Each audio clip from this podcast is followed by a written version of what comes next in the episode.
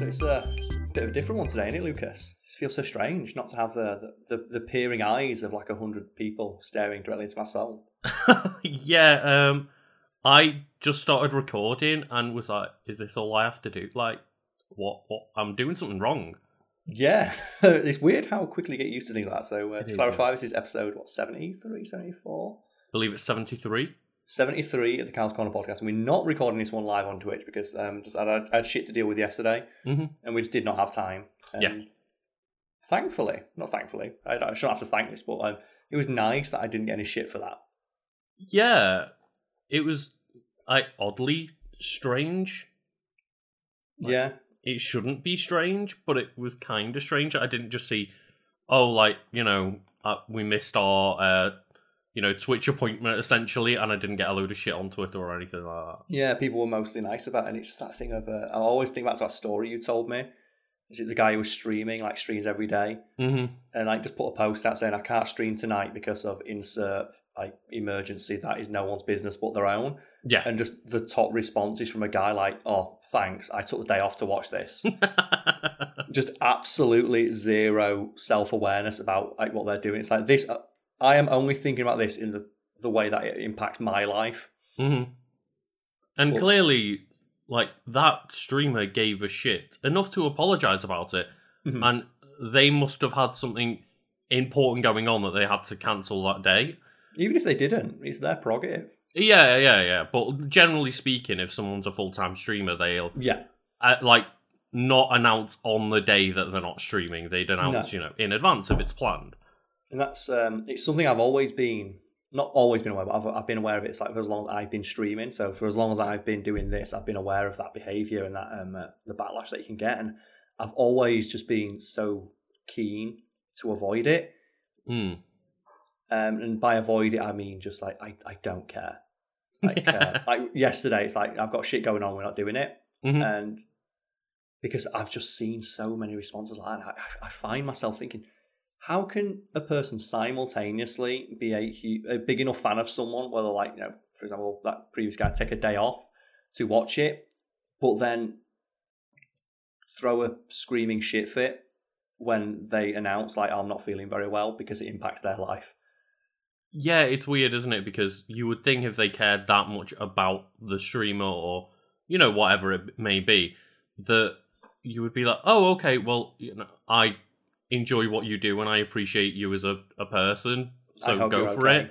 I hope you're okay. Yeah, but apparently not.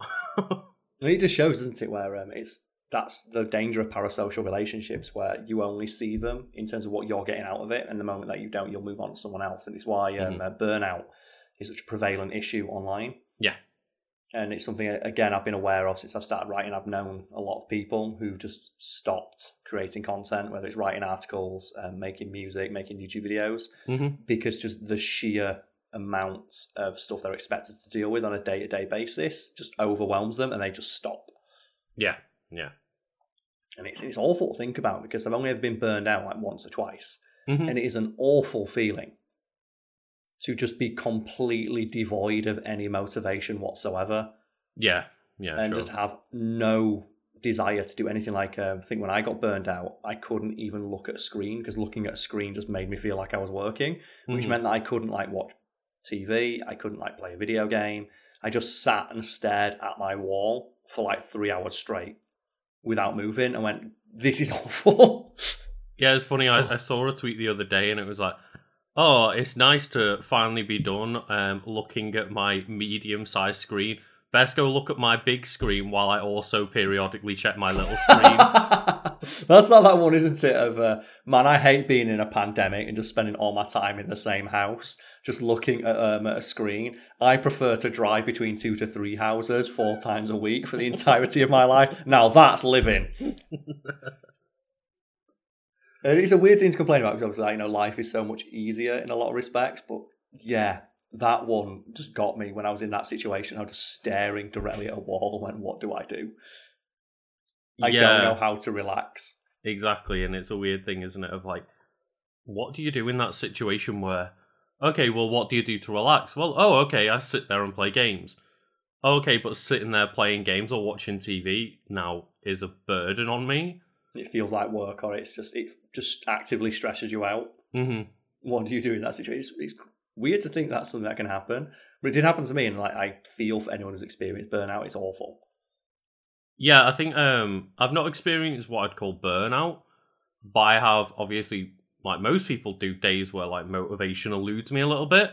Mm-hmm. And there are times from working at home where I just have to turn around to Jenna and go like, "Look, um, I'm just gonna have to like work at night or something because I'm just staring at a screen and my eyes are glazing over, There's, there's nothing here. I have no motivation whatsoever. It's, it's, and uh, it's just a waste of time to sit there and force yourself to do anything because I know I either won't work or the work that I will do is going to be lackluster. Hmm. It's just a waste of time. I might as well get up and like you know go for a walk or whatever it is. yeah, and that's part of like creating stuff online, and it's um just working through that feeling. It's, Mhm. uh, yeah, I've, I've experienced it like once, and when I was like being overwhelmed, and um uh, just that feel, I realized I'm never going to do this again. And Yeah. that's one of the reasons I'm like I'm so thorny, I guess, in my interactions with people. I'm so guarded in my personal life because I tried letting people into in my personal life, and it fucking went terrible. Like um, when and I know channel like people are obviously going to get worried. You still let people in your actual life get Yeah, into your I personal mean- life, I mean, like um, online.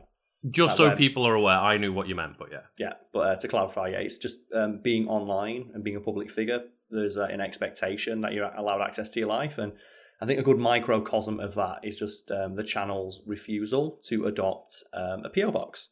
Hmm. So we've talked about this a couple of times before, but like, you know, a PO box. I'm guessing you've seen a couple channels that uh, they adopt that, yeah.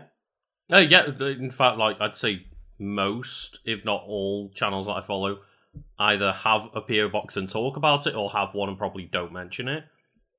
And uh, we have been asked multiple times, like, why don't you have one? Because I want to send you something. hmm And the the easy answer is I don't want to go to the post office Yeah. once a week and drag a bunch of shit that I don't want into my house and then find a place for it.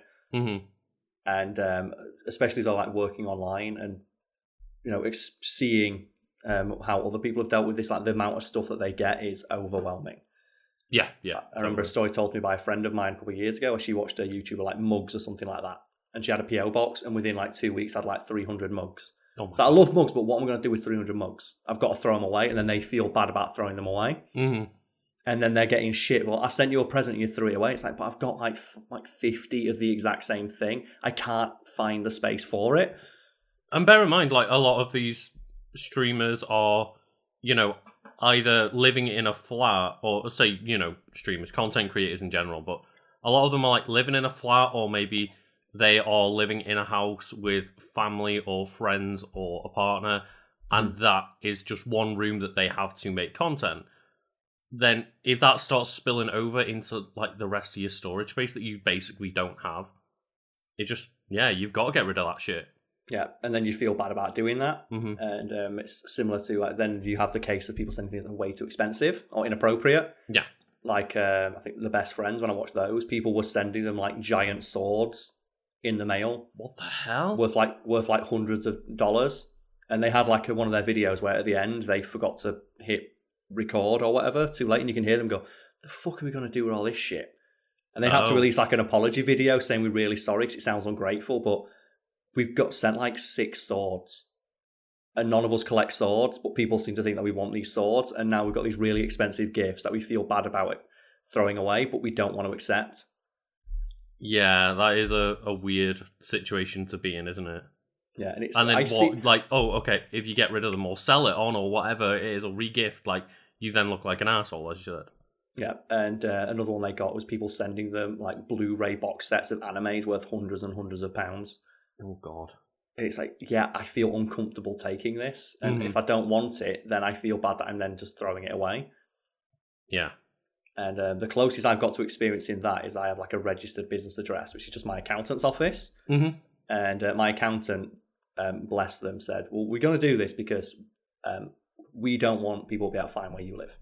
Yeah. yeah. So my, my accountant um, is a no nonsense like lady in her sixties who's been doing it for like thirty years, mm-hmm. And she just told me straight up. I told explained my situation because I was thinking she's like, "What the hell's YouTube?" I don't care. I don't care what it is you do, but my job is to protect your privacy and your private life. Yeah. Um, your office is registered here. Anything that gets sent that's not got official correspondence on it from a bank or someone you tell us gets immediately thrown in the bin hmm straight away. Yeah, And, that's um, fair enough. Yeah, and the day after I um, formed that business, I got the story is uh, there was an Amazon package addressed to me sent to the office Just um, with a- immediately. with a bottle of alcohol in it saying to Carl, I'm sorry. And my accountant just threw it straight in the bin. And I feel bad, but at the same time, why would you do that? Yeah.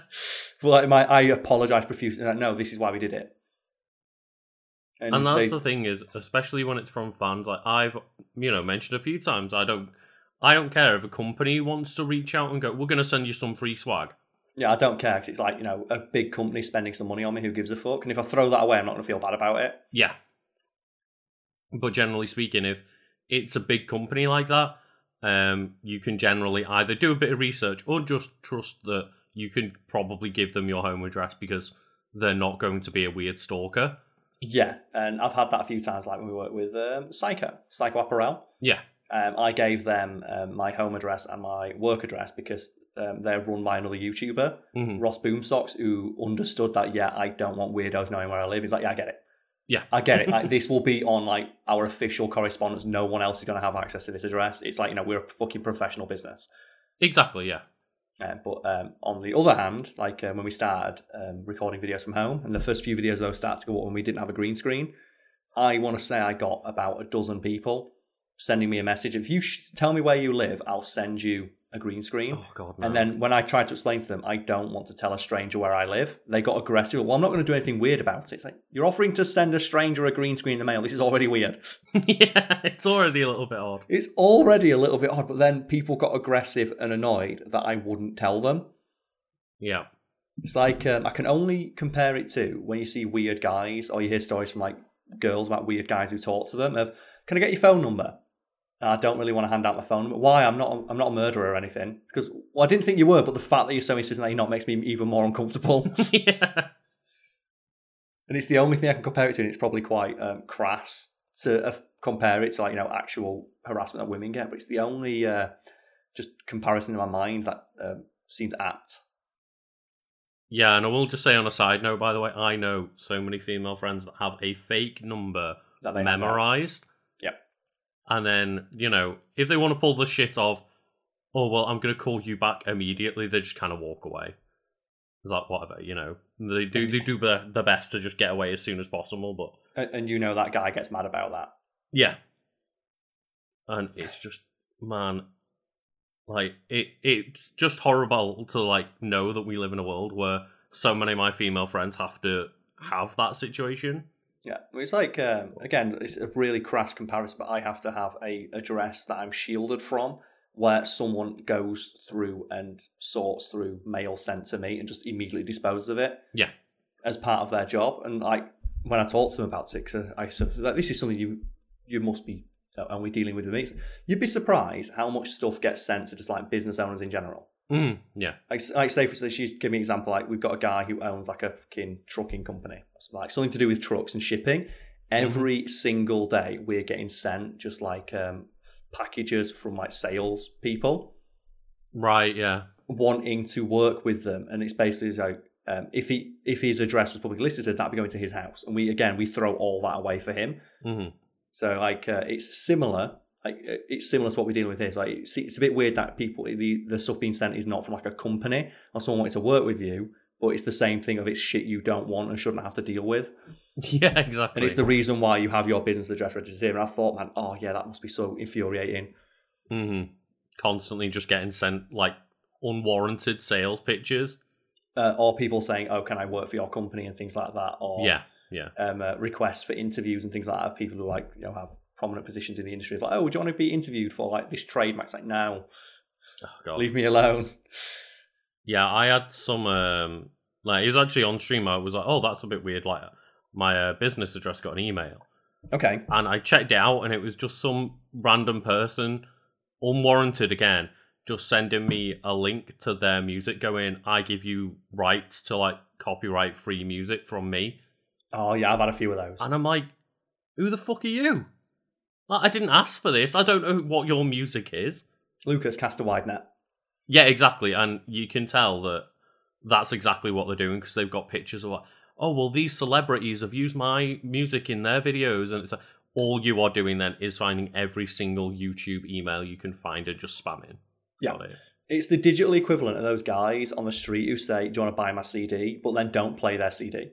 I've always been baffled by that. I'm like, why don't you just get it, play it on your iPhone and say, if you like this song, buy it? It's like, no, they say buy a CD, but I'm not going to tell you what's on it. And it's because what? Who's ever going to do that? Who's going to buy a CD from a stranger that they don't know what's on it? I don't think I've encountered just the sole CD seller of like. Normally, it's a busker with CDs on the side to sell. Oh no, I've seen people try to sell CD, and the other one I had was um, uh, a guy selling joke books. I'm not sure why this is like. Oh yeah, um, we, it's a campaign for um, uh, like, like some shit tier comedian had endorsed of like getting homeless people to sell joke books, and I felt really bad. So the guy's like, "Oh, buy this joke book." I'm like, um, I, I don't think I need a joke book. He goes, "Well, what do you do for a living?" I went, "I'm a comedian. I write my own jokes." Like I literally was on my way to a comedy show at the time, and the guy's like, "Oh, well, maybe these are better." And I just looked. And went, Can you read me one? And he read me a really bad joke. I went, I don't think I want to pay for those jokes, mate. Yeah. And I felt so bad for the Dukes. Like you are like clearly the comedian, and I, f- I wish I'd got one now so I could find the comedian. It was one of those like really crap joke comedians who perform like Butlins or something like that. Oh, okay. Yeah. and he's like clearly done this thing with a local charity, and he's and he'd use it as an excuse to sell his own jokes. It's like, oh for fuck's sake! Oh Christ. And it's like, oh, oh, I felt so fucking dirty, like looking at it. My favorites are one, the ones where you see it's like all of the, you know, people that were famous when I was younger, and it's like all like boy bands and comedians and celebrities and stuff, and you see like, oh, they're playing at yeah, like your local Butlins now or something like that. It's like, oh no, And you feel so bad for them, but at the same time, you think, no, just at that point, just leave it. They can't, Luke. No, They no. can't. I'll, I'll never on. forget um, an old friend of mine who um, was like a singer, and she was like on the circuit of doing like um, uh, like after dinner nights and stuff like that, just singing. hmm And she just posted some on Facebook. I want to say like five years ago. of, Like I've reached the highlight of my career, and she was the opening act for Roy Chubby Brown. I don't even know who Roy Chubby Brown is. Uh, he's a horrible racist comedian Oh who, wow, who tells racist jokes, and that's his thing. great. And he's basically been telling the same jokes since like the eighties, and he's never told new jokes. And the people, who, and you can imagine from that description, the kind of people who go to his um, uh, shows and laugh at his jokes. hmm Yeah, like wearing the football shirts, the shaved heads, the Like- gammon. Did she play? Did she actually perform in like for that um, person? She did, yeah, because she wanted the paycheck, and it's like you can't begrudge her that when you're like a um, a struggling No, artist. of course not. I was just wondering, like, not any um any shade thrown there. But like she just had like, yeah, this is a great poster, and it's like her name, and it's like Roy Chubby Brown. It's like fucking hell, if that guy's still going. Yeah, and I've like experienced this a little bit, um, just Okay. off like going to uh, see friends like gigging, you know, uh, small concerts and stuff like that. okay, yeah, and it's like, oh, okay, well, who are you supporting? Oh, we're supporting like this metal band, and it's a bunch of guys like in their fifties who are still, Still playing like a local bar. thing is, And there's like, there is like a no a certain nobility in that of they're still doing it all that time just for the fucking love and the thrill. But I like I've spoken to a lot of these people because again, they're playing at a local bar to like thirty people, and they are not doing it because they you know want to keep doing it. Oh, is it They're they doing they it because still they think it? they're gonna make it. Oh, okay, that's that's much sadder then. 'Cause I have uh, again, I've got a couple of friends in bands similar to yourself, Mhm. and I have seen those like bands where it's like people in their like thirties, forties, fifties, and they just do it because like fuck it, I can earn a. It's not a great living, but it's a decent living doing what I love.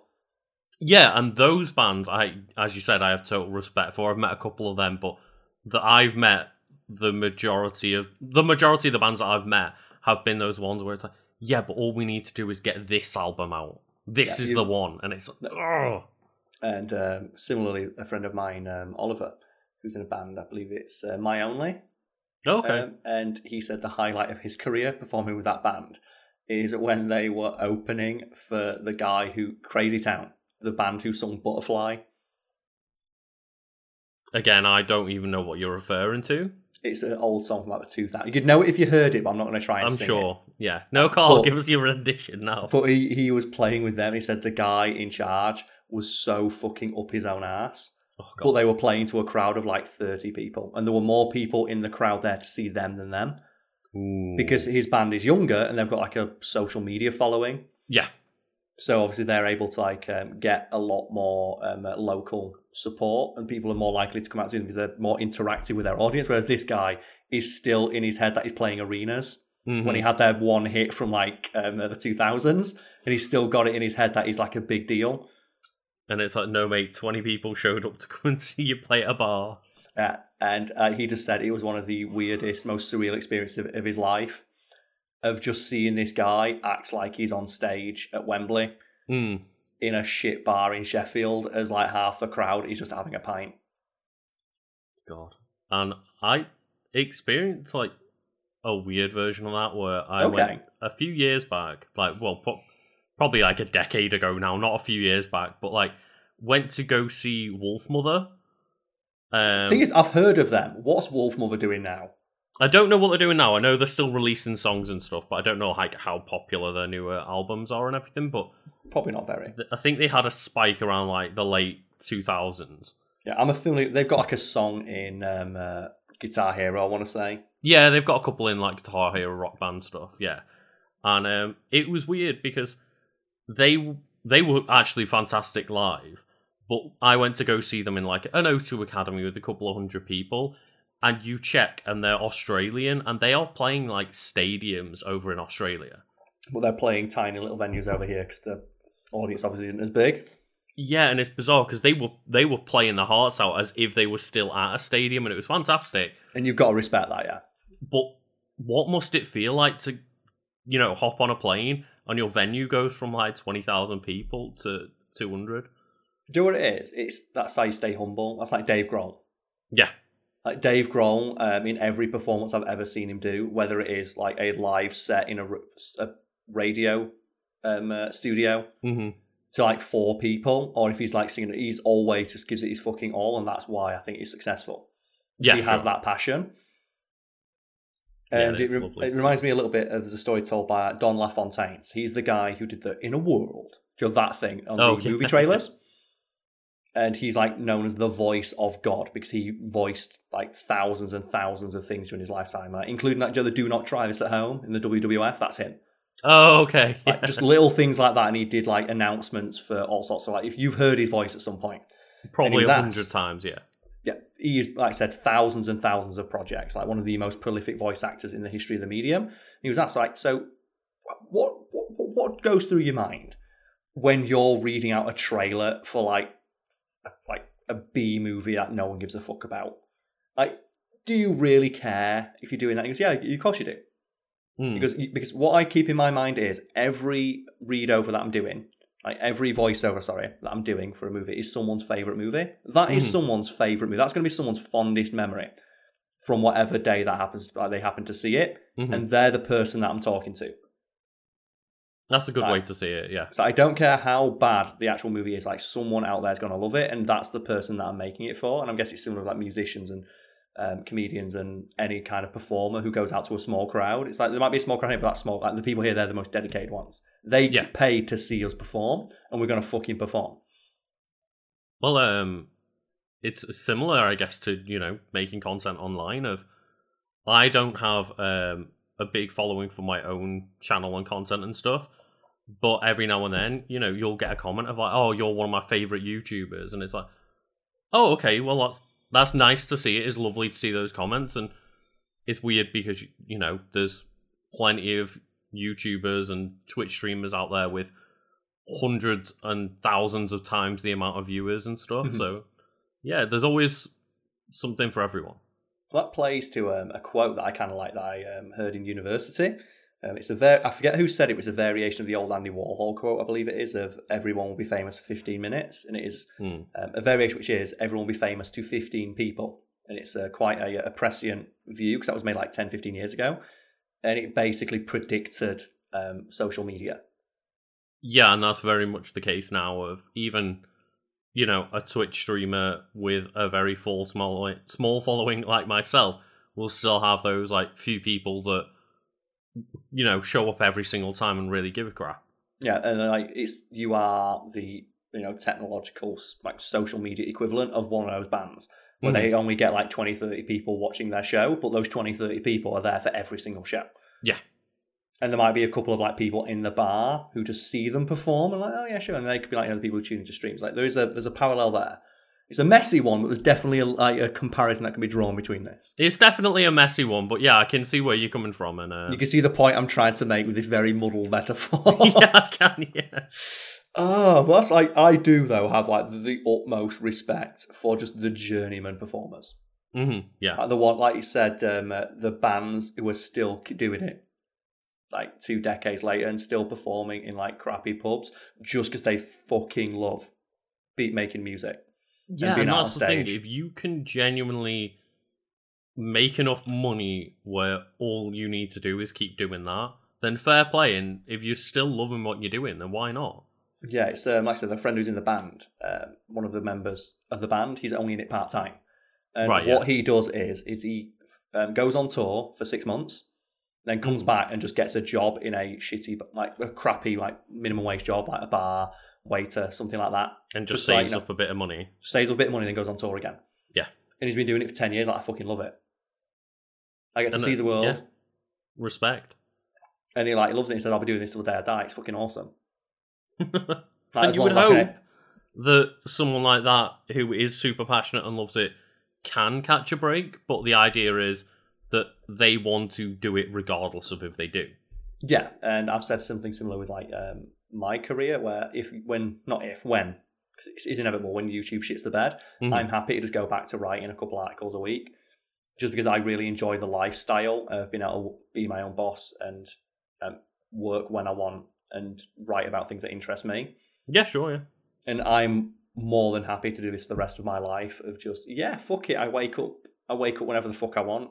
I get to um, uh, see my friends whenever I like. hmm I don't earn as much money as I potentially could if I sold the fuck out and like went and worked for like a, an SEO company like I did for a while yeah, and just kill my soul just writing shit I don't care about. But at least, um, you know, I can wake up at 10 and have a pint on an evening and not feel bad about getting up too early for work. It's like, fuck it, yes. My own boss. It's great. Such a great feeling. yeah, and it, it is a weird thing that I've noticed of the moment that I decided to, you know, attempt this full time and Mhm. take a bit of a pay cut and just like, you know what, fuck it, I enjoy doing this. I'm gonna try and make it work. The amount of people are like, oh right, okay, but you know, what about you know job security and stuff? And you you know you had a, an all right thing going at like a fucking restaurant. It's like, okay, but I was spending forty to fifty hours a week working my ass off at something that I didn't really enjoy, didn't Mhm. want to be doing, and surely it's better to take a step back and do something that I enjoy. And it's like you constantly see in media of like, oh yeah, all these people in soul sucking jobs, and the aim is to get out. And then when you try it, you've got everyone going, really? Do you want to do that?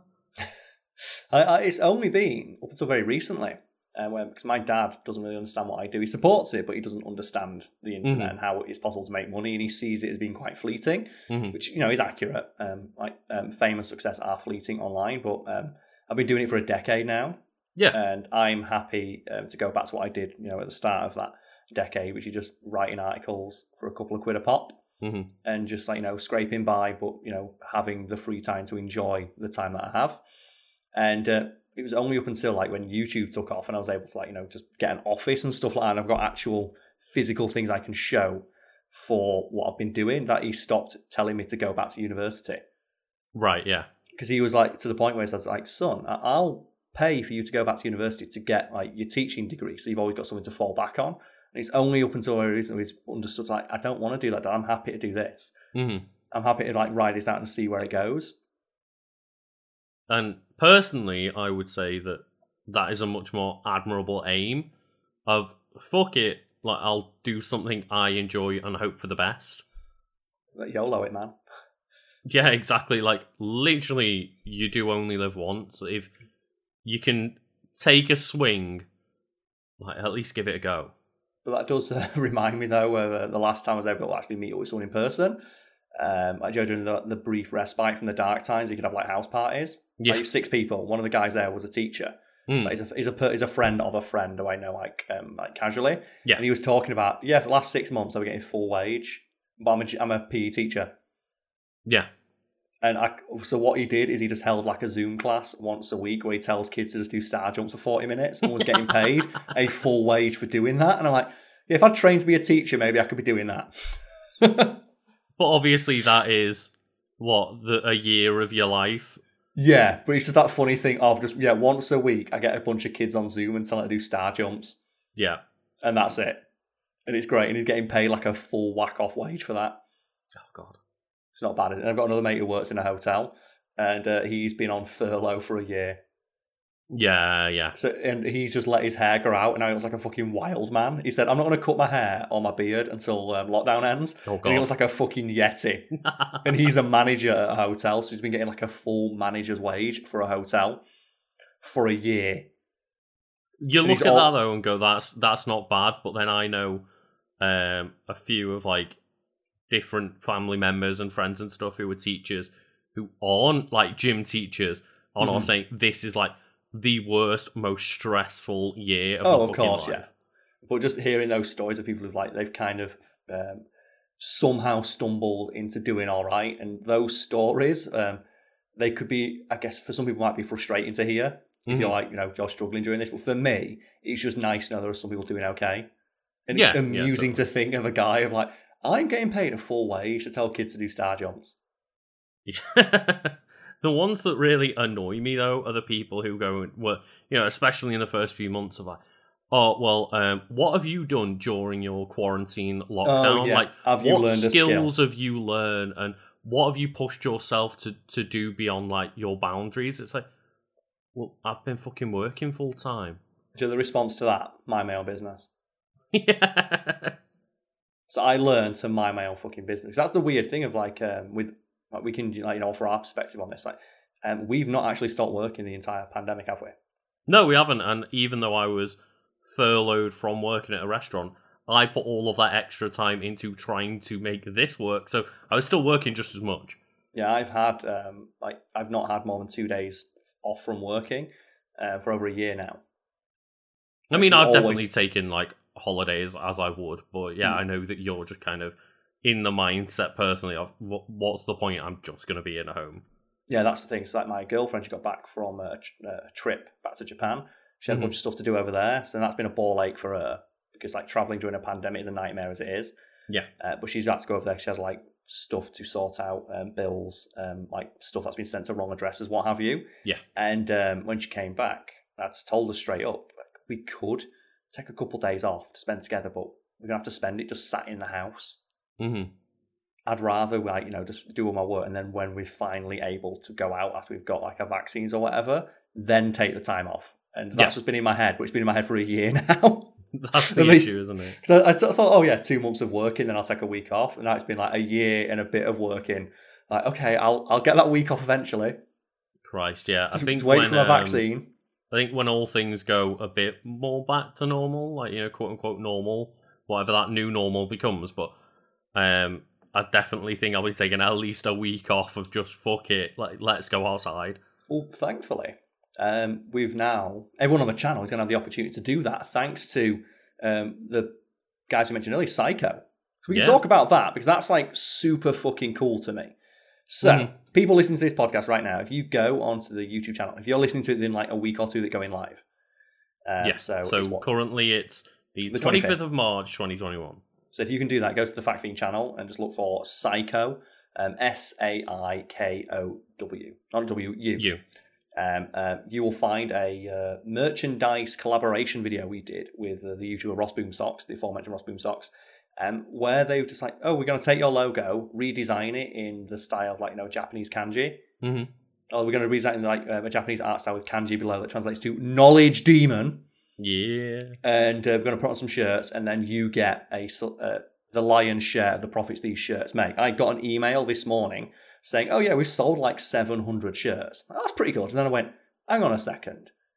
and I just did the math quickly in my head, and I said, "Okay, so we were getting a f- we were going to all get five pounds per shirt. So Fact Fiend, the channel, gets five pounds per shirt. Yeah. I told Brad, Nisha, and Lucas um, that they're going to get one pound per sale, and then the other two pounds going to go to the coffers for Fact Fiend to be Mhm. like you know pay for the office and things like that. Um, so that just means Brad, Nisha, and Lucas have all got just seven hundred quid. That's awesome. Uh, also, like I will just point out, the link will just be in the description of this podcast. because you know what? For everyone that gets sold, Lucas makes a quid, Yeah. and the channel makes two pounds, which makes it sound like I make two quid. I draw a flat wage from the channel. Yeah. That's how it works. I draw a flat wage, and regardless of how much money the channel makes or how little, I just get I pay myself the same, and all the editors get paid the same for whatever they edit. And that's the Mhm. system that we have at the moment. And then because I feel bad about doing that, um, I always ensure that any collaborations or sponsorships we have, um, you guys all get a share of that. And I was just really, I went, wow, everyone gets like a bonus of this. That's awesome. I'm so excited. Yeah, and I was kind of flabbergasted with the amount that it was, and I was like, "Oh, okay. Well, you know, maybe hundred shirts get sold, and I get like hundred extra quid, and you know, Jenna and I can treat ourselves like a game and a takeaway." So how do you Uh, feel, Lucas, that you've just going to get about? Because the thing is, though, there's like two weeks left of the campaign. So let's say Yeah. it sells like half as many again. You could potentially be getting like a thousand pounds for doing nothing. How's that feel? Does that feel Uh, good? It feels very good, and I can only thank you for you know giving us all a share of the profits. Oh, and thank Ross Boomsocks. Well, yeah, thanks to Psycho and Ross Boomsocks as well for making this all happen, and thank you to anyone who did Buy a shirt. buy yes. or will buy a shirt. It's very, very appreciated. So that was something we actually say in the video where I'm so bad at business that I was just happy to do the deal. I was happy for them to redesign my logo because I own the rights to the Fact Fiend logo. Because I can tell the story about this because it's um it's one that's near and dear to my heart. So the Fact Fiend logo, the little demon holding um, a book, Mhm. um, was designed by a guy called Shell Harris, and he was the owner of TopTenz.net or Okay. .com. I'm not sure, and uh, he's the guy who gave me my first proper freelancing gig outside of Cracked. And he basically nurtured and um, watched my career grow for seven to eight years, and he made the initial Fact Fiend website. Like he built that as a gift to me because I would take um, tidbits from articles I researched for him and post them on Facebook as a fun fact for the day. And they were just like random things that I learned that couldn't be turned into a full article. Mhm. So he made Fact Fiend as a gift to me and gave me the website and said, I did all the designs for it. I did all the, um, uh, what's it now? Uh, behind the scenes stuff of like getting the domain registered. Here it all is, all the accounts, they're in your name. And just gave me that. And it's like, well, that's really nice. And because, and he- because he believed in what I was doing and said I could be a success, I just needed the avenue to do that Mhm. and he unfortunately passed away last year. And I got reached out to by his daughter, who's going to carry on like, working in his stead. And Oh, she's like, um, just confirm for my. I'm not sure if you ever had a deal with this about my dad, um, but uh, yeah, you own everything in relation to the channel. Because I always assumed that we were like 50 50 shares, but he just never came up because he was too nice. And, oh no, he left it all to you. Oh wow. Yeah, so he Yeah. gave me um, uh, that. So the logo is like something that he designed. I think he drew it personally, and then like just said, "Oh no, you own everything. I'm going to sign it over to you." And I think I gave him a pound for it. That's all he asked for. so fucking shout outs to that. So one of the things I want to do when the lockdown ends is I need to go visit his family Yeah. and just say my thank yous because he's basically the entire reason I'm able to do what I did today. Uh, because he nurtured my career and he like uh, I took a sabbatical. Uh, I, I took some time off to go travel around Europe. Oh, and yeah. he just sent me like five hundred dollars. And it's like, what's this for? I went, because I know when you come back, you're going to write for me, and I know that you're going to do good work. Take it. Bloody hell. And then he never asked for the money back because he was just that kind of guy. It's like fucking well played, mate. That sounds like um yeah, just a lovely guy. Yeah, and that's the reason that I own everything to do with Fact Fiend.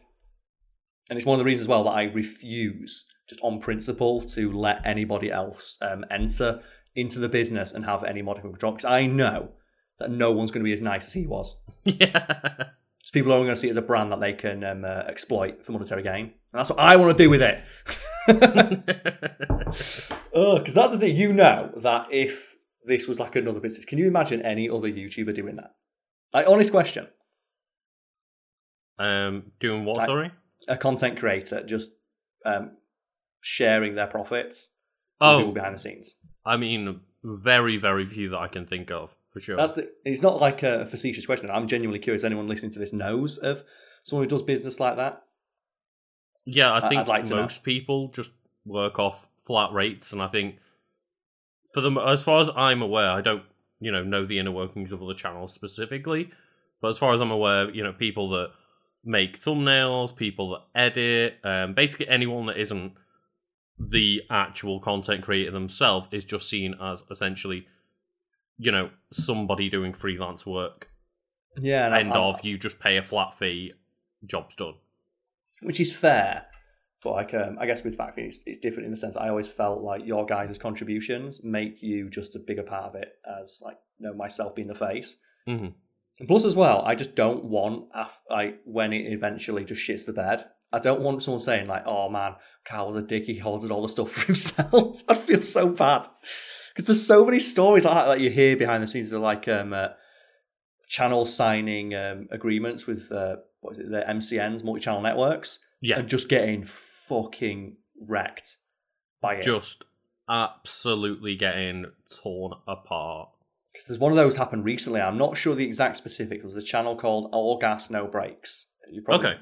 You may have heard of it. You may have not. But um, that is a channel that was started by like one guy, and that guy um, is no longer presenting any videos on the channel. Mm.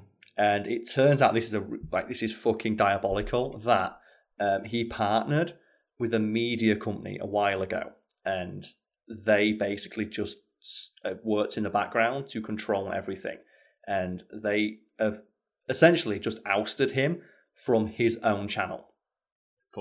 But one of the pieces of information that got revealed is that that channel had a Patreon, and it made like you know quite a decent chunk of change. And Mhm. the Patreon went twenty percent to the editors, twenty percent to him, sixty percent to the company.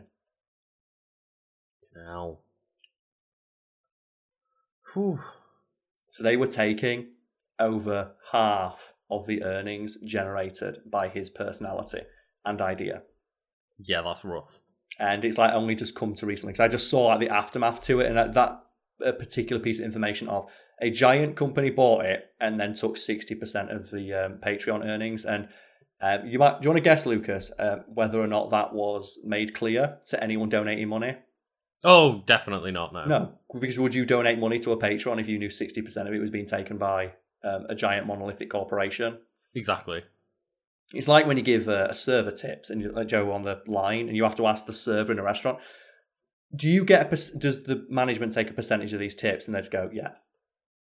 Well, I've had um people like laugh at me for asking that question, and be like, "Yeah, of course I get the tips. Like, why would you even ask that?" It's because, It's like I- because I know more places than not definitely do not just let you keep a tip. yeah, well, I've talked before about the um, place I used to work, where Mm. tips would be pulled together, and then it was a div- divvied up based on the amount of hours worked. But salaried members of staff, including the managers and the head chef, would also be entitled to that because they were salaried and had like a straight 40, 50 hours a week. Would take the lion's share of all the tips. hmm and had actual arguments with my fucking like penny pinching bitch of a boss when she saw me taking tips directly from customers because they were given to me that I'd earned because she wanted them chucked into the kitty so that she could take her share. God. And yeah, it's just one of those, isn't it? Of like, you see so many like people and companies and stuff do that kind of shit, but then make it out like, oh no, no, no, we don't, we don't do that. We don't take the like the cut the tips or whatever. And it's like, so you're not only going to do it, but then You're you're, going to deny doing it because you know how fucking sleazy it is. Or they're going to like you know um, come up with a bullshit reason for why they do it. Yeah, exactly. Yeah. So, oh, well, we um, front all the costs, so we're entitled to. No, you're not. Fuck you.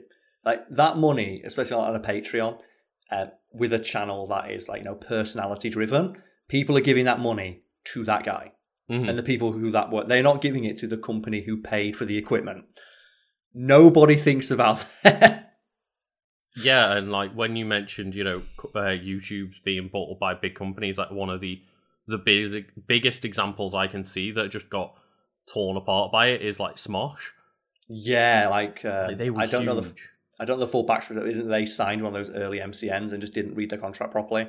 Um, so I know that they were like part of Defy Media, who were just a general shit show, and it was like a, a couple of years back now. Just Defy Media were like just closed, and they owned a shit ton of stuff. But not only did like they, um, like work with a lot of YouTube companies and stuff, and have like brand deals with them, they also owned a lot of people's content and shit like this. And it's like, And they oh, also own their personality rights. So isn't that I, like I don't think that's the case specifically with Smosh, but it says a lot that pretty much everyone involved with Smosh has already left. Because um, and they can't take the branding with them because the branding is owned by a company because that's what they did when they signed up. And I've, I have been reached out to many many a times, and I stories like that are always in my head of like the instant I sign on that dotted line, I will lose um, some aspect of control that I'm not willing to hand over because I don't trust anybody but myself not to turn it into a shit show. Exactly, yeah. Like, I would not trust a big company to do things like guarantee you guys get a cut of any money that we make because a See, company would Carl- see that and go, "That's our money." What you need to do then is you form the Fact Fiend Network and stop playing up all the YouTubers. The thing is, I would, but then I've got to actually do work. yeah, true. I don't like being in a position of authority or leadership, but I guess I kind of have to be by necessity hmm because I wouldn't trust anyone else to run the channel in the way that I want to, which is fairly and with everyone's needs and interests in mind. Yeah. And I don't I'm- like I'm- doing it, and I don't like being in that position. I you can probably tell, or you can like you know speak to this of I'm really bad at speaking with any level of authority in regards to stuff. Yeah, and like you know, obviously we are all friends on the channel and were before the channel was formed, and that's kind of the point. But like, even though we are now like working for you, you've never had that kind of conversation with us, and you've always spoken to us as friends. And I know that's a half and half thing of yeah, we are friends, but also you don't like to play that role. And it's as well. I think that's one of the reasons it's kept me from making decisions that would be otherwise seen as selfish. So Mhm. I was thinking to my missus about this earlier. When I looked and I worked out the money, it's like uh, the channel's getting a fiver from those shirt sales. So what? What five times like seven hundred and fifty? So like thirty five hundred, yeah. yeah, so that's three and a half grand that could go in my back pocket. And it's like, I could have taken that, but then I'd feel bad. And it also feel as well like if I was in the other, if the shoe was on the other foot and I was in the position like I used to be of writing articles or like, you know, just helping produce content, but maybe not being um, the face of the brand or whatever, knowing that I put time in and that my contribution had helped make this thing be realized and then seeing someone walk away with the uh, the lion's share of the profits and not even getting a look in, it did make me feel like undervalued. I don't want that. That's fair enough, and it like I constantly say it is really appreciated. But we do also, you know, let you know on a, you know semi constant basis that like Carl, this isn't necessary. We would be working with you regardless. But here's the thing: got to be a good businessman.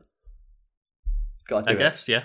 And You've like gotta- got, the way that you see being a good businessman is to keep your morals intact. Whereas some people would see, a, you know, being a good businessman in like the fucking Bobby Kotick way of slash as many people's lives as you can and run out like a bandit. That's how you do it, though. I, I love that story about Bobby Kotick where he can't get laid. yeah. Like, tell that story. That one's great. Tell people who Bobby Kotick is. Like, no knobhead Bobby Kotick. Yeah, so Bobby Kotick, um, I believe CEO. Uh, I'm not sure 100 percent on his title, but I believe CEO of like Activision Blizzard.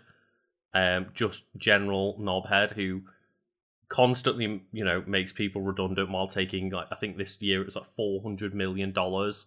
Like, he is the quintessential businessman. Like, fuck anything for profit. Like, yeah, there was that famous story a couple of years back where it's like Blizzard re- announced record profits while cutting 800 jobs.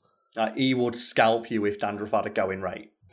Like he's that kind of motherfucker where anything for profit, any like he would like sell step over his own mother to make a quick buck. And he's one of the most reviled, hated men in the entire industry. And Mhm. it's got to the point where if you Google his name, isn't it like Bobby Kotick is the devil? I think it is. for years and years it's been the case and i think he did like an interview it might have even been like fucking five ten years ago at this point where it's like oh bobby kotick is really upset because whenever he, you know, meets a woman or meets her online or whatever, and it's like, oh yeah, well I'm Bobby Kotick, and they just Google him and just see pictures of him with like Photoshop devil horns on him. And that to me sums it up where and like he's lamenting the fact he finds it difficult to make a connection with a woman. He finds it difficult to go on dates or get a second date Mhm. because women see that and they're immediately put off.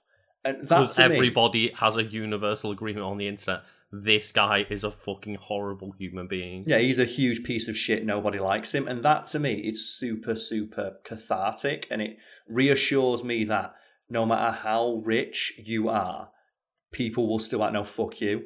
hmm It's like that's the thing. He is like a multi, multi billionaire, Yeah. and women are still like no fuck you. And that to me is very I like that because that means that he's despite all these decisions he's made, all the things he's done to enrich himself, he's still really unhappy. yeah. And I like that. That it makes me happy that he's unhappy and that he can't get laid. God, yeah. There's just that that little semblance of like, fuck you. It's like the thing with like Donald Trump, isn't it? Where he has everything a person could want. And Yeah. he's still just like screaming into the void, like he's angry. He's just an angry, sad, pathetic man, and it makes Like- me happy to know that despite everything, he's still upset. That's the thing is he's essentially had his entire life just living in privilege and yet still still can't seem to find satisfaction in In anything. having a life. No. It's like he could have spent his entire life being a billionaire who fucks supermodels, and instead he wants to scream on Twitter. yeah, now he's like setting up his own social network to be able to scream on not Twitter.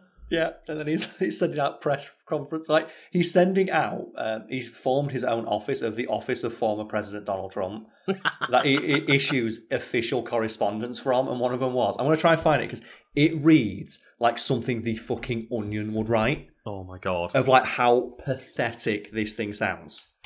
While you're having a look, did you Okay. see the picture of uh, oh Donald Trump looking like better than ever as he's just the ghostly visage of a man? You know that's written by him. yeah, like literally, there were people just tweeting out and you know spreading it around social media of look. Donald Trump has been at this resort or whatever, and he looks fantastic and better than ever. And he's like, looks like he's just come off his fucking deathbed. Uh, that reminds me a little bit of the article I saw by Variety, which just said is the Morbius movie the um, most anticipated movie of 2021. It's like, did the movie write this? it's like, oh, I'm not gonna be able to find it. Oh, fuck's sake. Because there's like all the stuff about him having COVID when I try and look for it. But basically, it was an, an official correspondence from like the office of former President Donald Trump saying, I want the American people to know that I'm the reason we have the vaccine. Don't forget the part I played and get. It's like, fuck off. Yeah, because he's so mad. Because he's he's so salty that Joe Biden is like you know riding the coattails. Like the start of his presidency has coincided with America getting back to normal, like America, Mhm. like everyone getting their vaccines, like and all that stuff, and he's super salty about it, yeah, totally. and it's so funny. But I love that one. Is the Morbius movie the most anticipated movie of 2020? It's like, did the Morbius movie write this? yeah, Because like, when's the like Lucas, not the one last person has even mentioned the Morbius movie in the past year, apart from you guys. And the only time I've mentioned it is in reference to that article, which is fucking hilarious. Oh yeah, I meant you guys as in like the people writing that article and publishing it. and it is incredible because that's one of those things where they are trying so hard to push it. Yeah, and it's just failing on every conceivable level. It's like come on look it's got jared leto in it. It's like who well, I mean, the, the thing is, I'd rather not know who Jared Leto is at this point than know about him. because all you ever hear about him is something creepy and weird Yeah, and that's the thing. I remember back in the day when, you know, like Thirty Seconds to Mars were popular, and I was, like, oh man, this guy seems really cool, and like he's in Fight Club, and I'm 15 years old, and then it's like, oh god, Jared Leto, like, uh, Yeah. uh, no, no, Have you- uh, you everything you wanna- hear in the past. i want to find is like, something right now i want to send you a picture because this is a real picture um, that jared leto actually posed for Oh god, no. and I want to explain the backstory I want to send it to you but i want you to describe it Are we doing one of these? Like now that we're back to audio version, have I got? to yeah we can do we can do one of these now so it is um, uh, uh, Uh, I, so, I'm not sure if I'm intrigued or don't want to know what's coming. So I need to try and find the specific photo. Oh, There we go. okay. So I'm going to get the image right here and then just get the story here. Right, so I'm going to send you a picture right now. This is, um, actually, no, just describe, tell me what you see. Okay, yeah, cool. Oh god. So describe it to people, Lucas. Uh, so this is Jared Leto walking across like a stone wall in sandals, uh, with a Mhm. big crowd like uh, following him, I guess. Yeah, or he's walking picture. alongside a crowd, Yeah, there's another picture below. and he is rocking like the full Jesus look Yeah, of like the sandals, the long brown hair, the beard, and the like just pure white robes. yes. And then the the picture below is him like giving some sort of fucking like lecture to just a crowd of captivated what looks like almost entirely women. Yeah.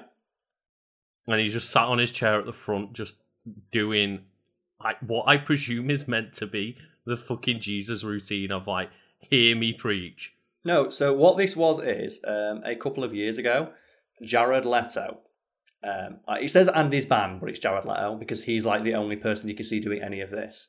Um, invited fans who were refer to themselves as the Echelon, so you know they're full of themselves when they refer to Okay. themselves as the Echelon, Yeah. to a three day retreat in Croatia that was just about all things 30 Seconds to Mars, which you know is code for Jared Leto um, uh, like sucking himself off on stage. as Everyone claps Yeah. and he dressed like Jesus and just for three days just gave talks and sermons and showed movies that he's in and let people listen to his music. Oh my god. And it's like, can you like the fucking ego on that man? Yeah, and it's really weird to me that like even like his brother Shannon Leto doesn't seem to have this like complex that he does. Like No, I- none of the other people in Thirty Seconds to Mars I've seen do anything other than just play their fucking music. Like he's potentially one of the most up their ass musicians out there. Like hmm. he's bordering on like Kanye West levels of ego. I mean, it feels like it. He doesn't seem as insane as Kanye West. Like he held a Lucas, he held a three day fan meetup so people could watch his movies and then dress like Jesus. Again, I double down on my statement. He doesn't seem as insane as Kanye West. Fair enough, yeah. I don't think you're ever going to top I'm a fix Wolves, oh god! that- which is a real tweet And then he just Kanye ran West. for president at some point. and then committed like, like fraud because he didn't fill in the right forms and then got away with it because he's rich. Yeah. Oh man, well, fucking just just you look at that and go, like he's saying, "Oh man, I'm not an egomaniac." Here's a picture of him dressed like Jesus to a like a crowd of like a thousand adoring women, most of which he probably slept with because he's like one of those dudes. Yeah, and I, I, I don't want to get into the specifics of this because, you know, once again, um, allegations have come out about creepy YouTubers, Oh yeah, and like I don't want to, as I say, get into the specifics of it, but the amount of people that always come out of the woodwork and go, "You can't prove anything."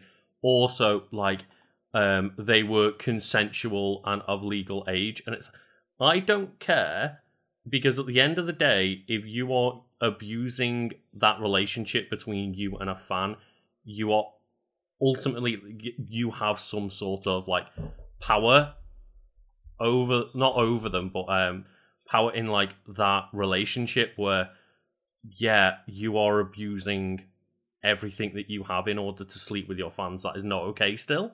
Also, I think the specific story you're referring to, the guy in question is 44 years old. Okay. So it's a 44 year old man hitting on 20 year olds.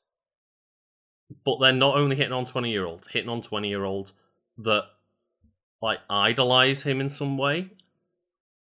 And it's like, I don't give a shit whether they're consensual adults. The fact that you are manipulating those people in order to get sexual favors from them is still an abuse of power. But 44 years old. Like, Yep. Anyway, we don't need to uh, um, I, I just, I just want to put that out there because I keep seeing so many people every time this happens come out the woodwork like, no, no, no, it's it's completely fine and above board. It's like that. It's not above board still. Just want to say my piece. They make a YouTube video that I like. I don't want to examine the content that I consume because that requires self introspection and um, the ability to grow as a human, yeah. which evidently my idols aren't able to do, so I don't want to do either. But anyway, so Luke, we've got something else in the ears. We've got to talk about the anime. Oh, anime. We've got to talk about anime because um, a video went out on the channel yesterday uh, about um, the anime Hajime no Ippo, Yes. uh, which I'm a big fan of, and um, that was edited by Nisha. And Mhm. Nisha um, is not the biggest fan of anime, and we can pull back the curtain on something here. It's, um, to get clips for videos, um, it's, it's somewhat difficult. Like it um, can be dependent on the thing that we're referring to, yes. Yes, because uh, you'd think getting a clip of a certain thing would be a matter of just searching for it online. Mhm. Uh, but it's a problem with like uh, not everything is going to be on YouTube, and not everything is going to be in great quality, and not everything is going to just be like uh, just the clip in question. It might have like a dumb fucking thumbnail on it, which I don't know about you, Lucas. But when I'm trying to get clips for stuff that I'm editing, there's nothing more frustrating than someone putting their thumbnail over like a clip from a movie they don't own with the thing underneath saying no copyright infringement intended. As they put their own logo over it. all over the video that you can't change.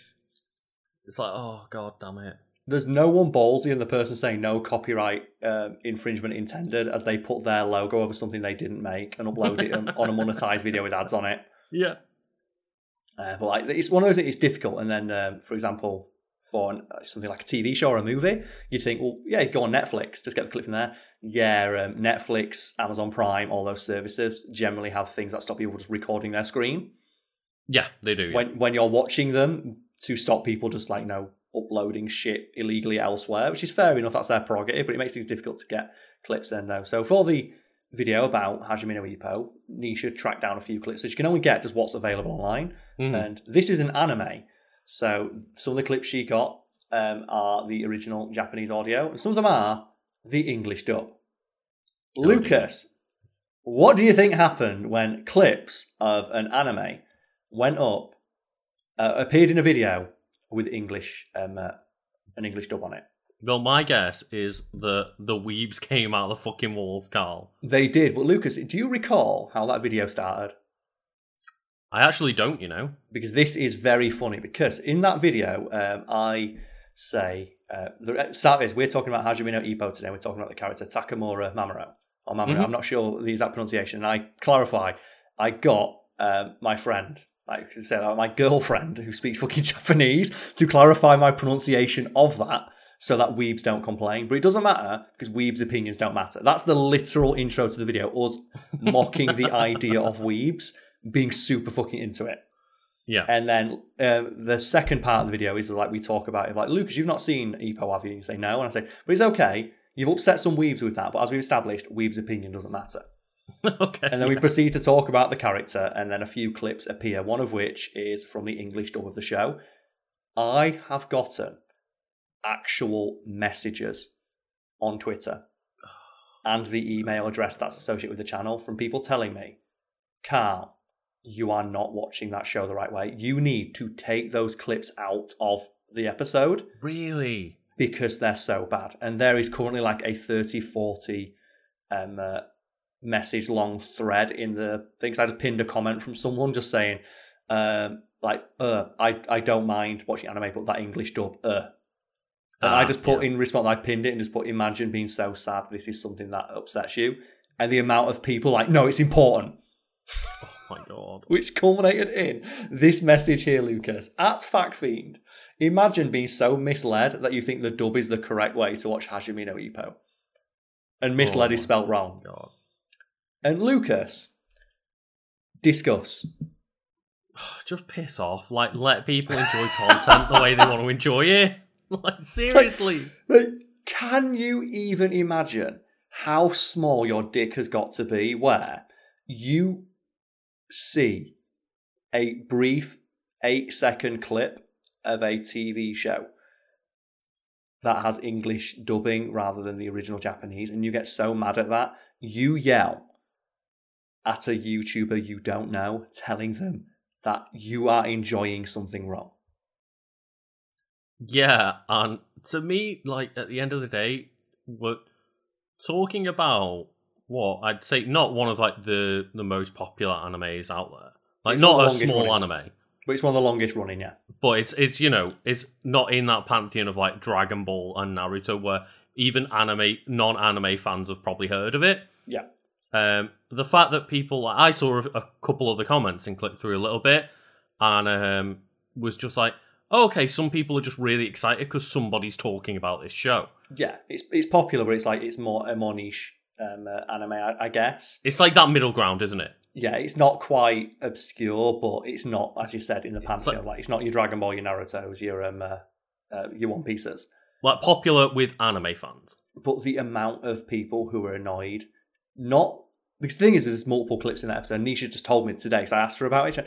I just searched for what you mentioned, and that's the only clip that came up with decent quality. Exactly. Yeah. So that's what I used. And I didn't think people would say, oh, Nisha, it's okay. Sweet summer child. It's anime. people are going to be upset because this is all they have in their life. This is all they have. Yeah. This is it. This is all they have. And they are fucking infuriating about it. And to clarify, my girlfriend in the other room is fucking Japanese. and even she doesn't get as much, give you as much shit about this. And she's cla- oh, oh it's, God. It's bizarre to me, and just like you know that if Nisha had used, you know, um, sub only clips, they'd have found something else to complain about. or they would have been really smug about it. Oh, it's good to see that you're using the correct version of. It's like fuck off. And yeah, I have preferences with specific animes of whether I prefer dub or sub, and like you know, I think I've mentioned before, I specifically watch dub of Dragon Ball because I grew up watching Dragon Ball over and over again to the point where those voices are the voices of those characters. Yeah, and here's the thing as well, Lucas. Even if that's the case, and you have like you have a you have a preference for one or the other, have you ever gone out of your way to insult a stranger or give a stranger shit for not doing it, like enjoying it the way that you do? I'd like to think I've never done that. Uh, maybe when I was 12 years old, I might have done. That, and that's the extra step that is so fascinating to me. Like, I can understand people being upset by it. Like my miss, like I said, she's Japanese and she has a actual legitimate valid complaint. Like sometimes the dubs do not translate things accurately. There it's Mm. like, and sometimes it completely changes the meaning of things being said, and sometimes the characterization entirely. And a good example of that is um, Goku in Dragon Ball Yeah. where in the original Japanese dub, he's actually a lot more sinister. There's sinister undertones to him. Like, um, for example, there's a part of the most recent arc that was uh, in the anime where he releases Frieza from hell. Right. And in the English dub, it's like, you know, dumb, fun Goku. Like, oh, yeah, let's just all fight together. Don't be evil, Frieza. But in the Japanese dub, like, there's a sinister to it. Like, I want to release you because I want you to get stronger because I want an opponent. And the suggestion there is like he's just he's doing it because for selfish reasons. He's not saying that he's doing it because he wants to selfishly let this character get stronger, so he has Hmm. someone to fight. Because that's all he cares about. I so mean, there is- also just want to say, like, rip Vegeta there. Just, I need somebody else. Vegeta's not keeping up with me. But it's that thing like, and that completely changes the character. And Yeah, it adds like an, an entirely different slant to that interaction. Now there's other minor ones like uh, the show with Gretzko, Mm. um, where the um, while it does have a very accurate dub, it does miss some things and it misses some subtle nuances of like you know um, the Japanese language, which is like that's a fair complaint to make. But you know, you know, the people who are bitching, oh, watching the English dub is the wrong way to watch it. They don't have those arguments in mind. They're doing it because they're weird gatekeeping assholes. hmm Yeah, totally. And I even um, experience it with watching One Piece because there's a lot of weird things going on when I'm looking into One Piece subs, and Mm-hmm. some of it's like subbed by this company, some of it's subbed by this company, some of it's fan subbed only, and they've seemingly like, gave up in the middle. And um, yeah, you see that even in the subs, depending on who's translated it, some of the characters come across a little bit different, or the words that you see, you know, repeated over and over are translated differently sometimes. And Yeah, and there's like there's nuance missing, or there could be uh, like just complete shifts in characterization. It's like Mhm. um, it's like I guess uh, One Piece is the one where there's a couple of characters like ones that smoke, yeah, and yeah. they edit them in the thing to have um, like lollipops. And they said there's a guy who had just they just put a giant cloud of smoke around his face to hide the fact he's got a cigar. Well, it's that he's a character made of smoke that smokes loads of cigars, but they just remove all the cigars from him. And it's like, yeah, okay. and then the famous, or not famous, but the funny one for me is like Yu-Gi-Oh, where um, you have like Bandit Keith in one episode pulls a gun on Pegasus, but Yeah. in the edit we saw, or the edit that most people saw as kids, um, he just points a finger to his head. So everyone's just running around with finger guns, and it makes no sense. Like the Shadow Realm from that thing, it's like in the original, it's like oh, that people fucking die right. Yeah. when you die, but they did they couldn't put that on like a thing for kids, so they just say the Shadow Realm, and it's a weird nebulous other area you get sent to if you lose a duel. Well, Carl, it's one of those things. If I know anything about Yu-Gi-Oh, even if you've like banished something from play, that's just a second graveyard. It's fine. Yeah, you, you, you, can, can always be brought back now. You can always be brought back as long as you've got a pot of greed. As long as you've got pot of greed, you'll be all right. Pot of, pot of greed and man at your bug and you're fine. And you can see from like th- there is like you view that and goes, okay, you are changing the literal intention from what was Mhm. being made by you know, the original creator. And sometimes it's funny, sometimes bad. There's like there's a whole range of um, uh, like uh, infractions, I guess. There's Like, a you can- massive range, yeah. Yeah, it can range from being like you are completely changing a characterization to like you know a minor edit just for you know, censorship reasons or localization reasons. hmm But again, you know, none of the people making these arguments are doing it for that reason. They're doing it because they just that is their thing and that is their entire life. Exactly, and you you know that those people they don't take it on a case by case basis, and they're not saying this one dub is very bad. They're just saying, "How dare you fucking watch dubs? I don't watch dubs. How dare you?" Because a significant percentage of their personality is just linked to the fact they like anime. And yeah, and you uh, see it with a, a lot of just different fan bases, and it's all levels of gatekeeping, isn't it? Really? Yeah, it's just what is the easiest thing I can feel superior to another human being about. Mm, yeah. and um, like you can even get levels of it within the own fan base of like um uh, like in regards to like uh, anime and stuff like that. So oh, Mhm. I only watched the original uh, yeah, but I only watched like you know VHS recordings of like you know, the original episodes. They change stuff in the later ones, and then Oh, you have like like Star Wars fans. yeah, Star Wars like oh, and that's what it is like. Just, it's just oh, and Oh, well, how want- dare you be watching the DVD 2003 release? We all know that one's the trash release. It doesn't have the right sound mixing or whatever. But, and that led me to thinking about um, just the level of effort it takes to give that much of a shit about something. Hmm. And I just wanted to ask you and like have a discussion about just how tiring it must be to give so much of a shit about something that matters so little to other people. yeah. And have you any of that? You have you experienced any of that? Uh, I, I guess I used to be part of that problem. Okay, go on. Um, just like beans. I had such a rabid fandom for things like Pokemon. And, Ah, okay. Um, like especially Legend of Zelda, where like I have lore books and you know I've got like all the fucking encyclopedias and I've Mhm. played pretty much every game multiple times and look into all of like the timelines and stuff and I always used to get annoyed by someone for example the classic of like oh that Zelda that you play as it's like it's not Zelda it's Link Yeah, and it's like you know I used to be part of that problem but again I was probably 13 14 years old at the time and nowadays I've realized it's really as you say tiring and also who gives a fuck yeah. Imagine though that if you had kept that up to like till you were thirty. yeah And the one that actually, again, I'm going to re- refer to my ex girlfriend now. I've got permission to tell this story. She tells me um, about one of her exes who was really, really into film. right Like, to the point where um, she tells me, the story she told me is she, they could not watch films during the day because the glare on the TV. And if there was any glare on the TV, they weren't allowed to watch the movie because they weren't watching it at the right level of quality. Look, I get that. Yeah, it's not optimum to watch with a bit of glare on the TV. It's not the perfect viewing experience, but fuck off. It gets better as Come well because um, she tells me another one was that she had to. I'm not sure if it was her or him, but they got a credit card via a company, so they could get specific a specific kind of internet that would allow them to get a discount on a like really expensive Sony television. Hmm. So they had to get a credit card and a, sorry, a credit card so they could get a specific kind of internet and give a discount on a specific kind of TV. And then when it arrived, this super expensive, like god tier television, it had a single dead pixel in the middle. And from that point on, they couldn't watch movies on this massive TV because every time a movie would come on, he would point out the dead pixel and complain out loud. Oh my god.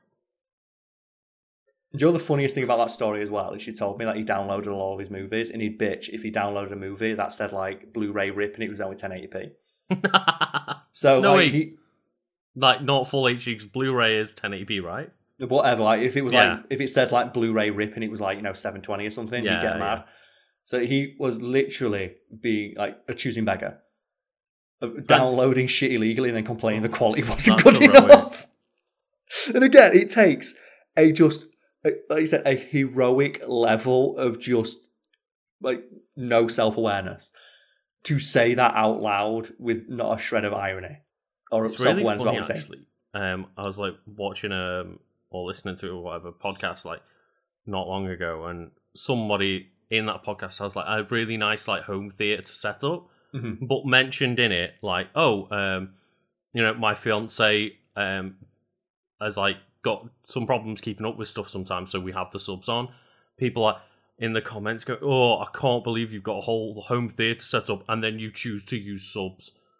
Like you choose to put subtitles on and ruin the entire fucking experience. Like you're a fool, and it's oh my fucking god! Like he's literally saying, "I'm, I don't want the subtitles on, but my fiance does, so I'm trying to be nice, and we put subtitles on." And they're like, "Oh, how fucking dare you, fucking idiot!" And that's the level that I get to. It's like it's fair enough that if you feel that way, but that it's such it's it's so integral to your sense of self that hearing about it makes you just instinctually la- like lash out at Yeah. other people. Like the idea of other people enjoying something the wrong way in quotation marks pisses you off enough to loudly complain about it to a stranger who could not give less of a fuck.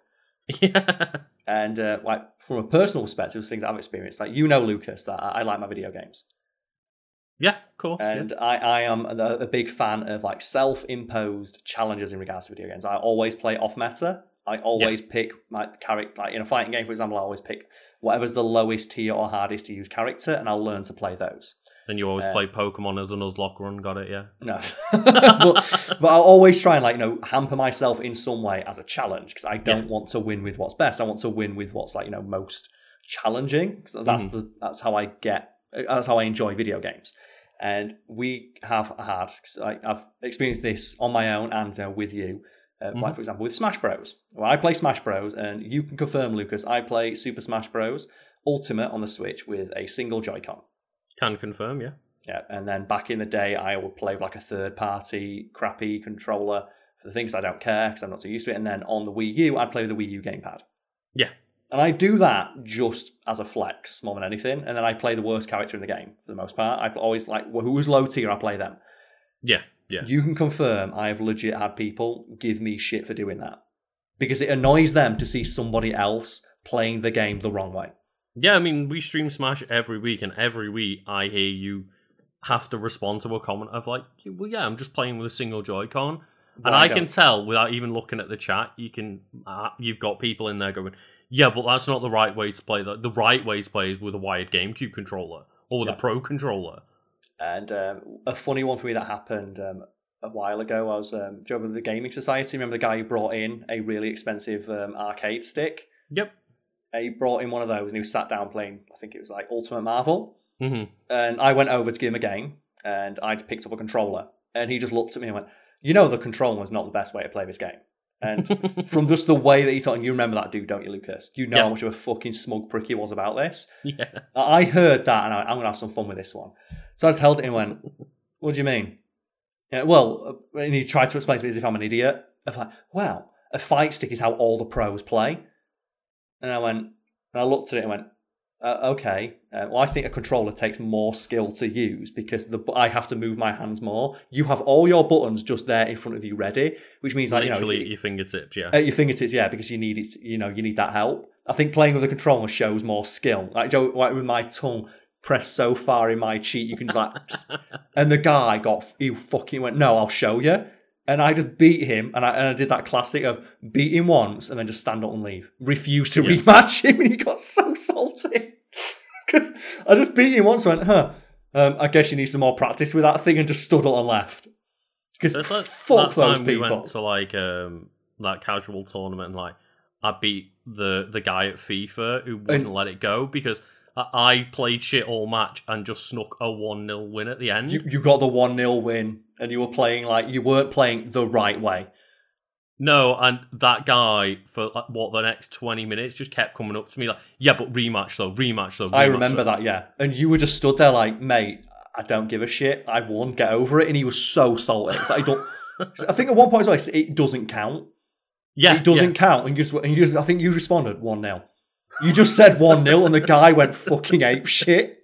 Because he couldn't handle the fact that he'd lost because you didn't play the game the right way, but then you still won. Yeah, And we've told the story before, like uh, the friend of ours who just beat a guy in Street Fighter by just walking up and forward throwing.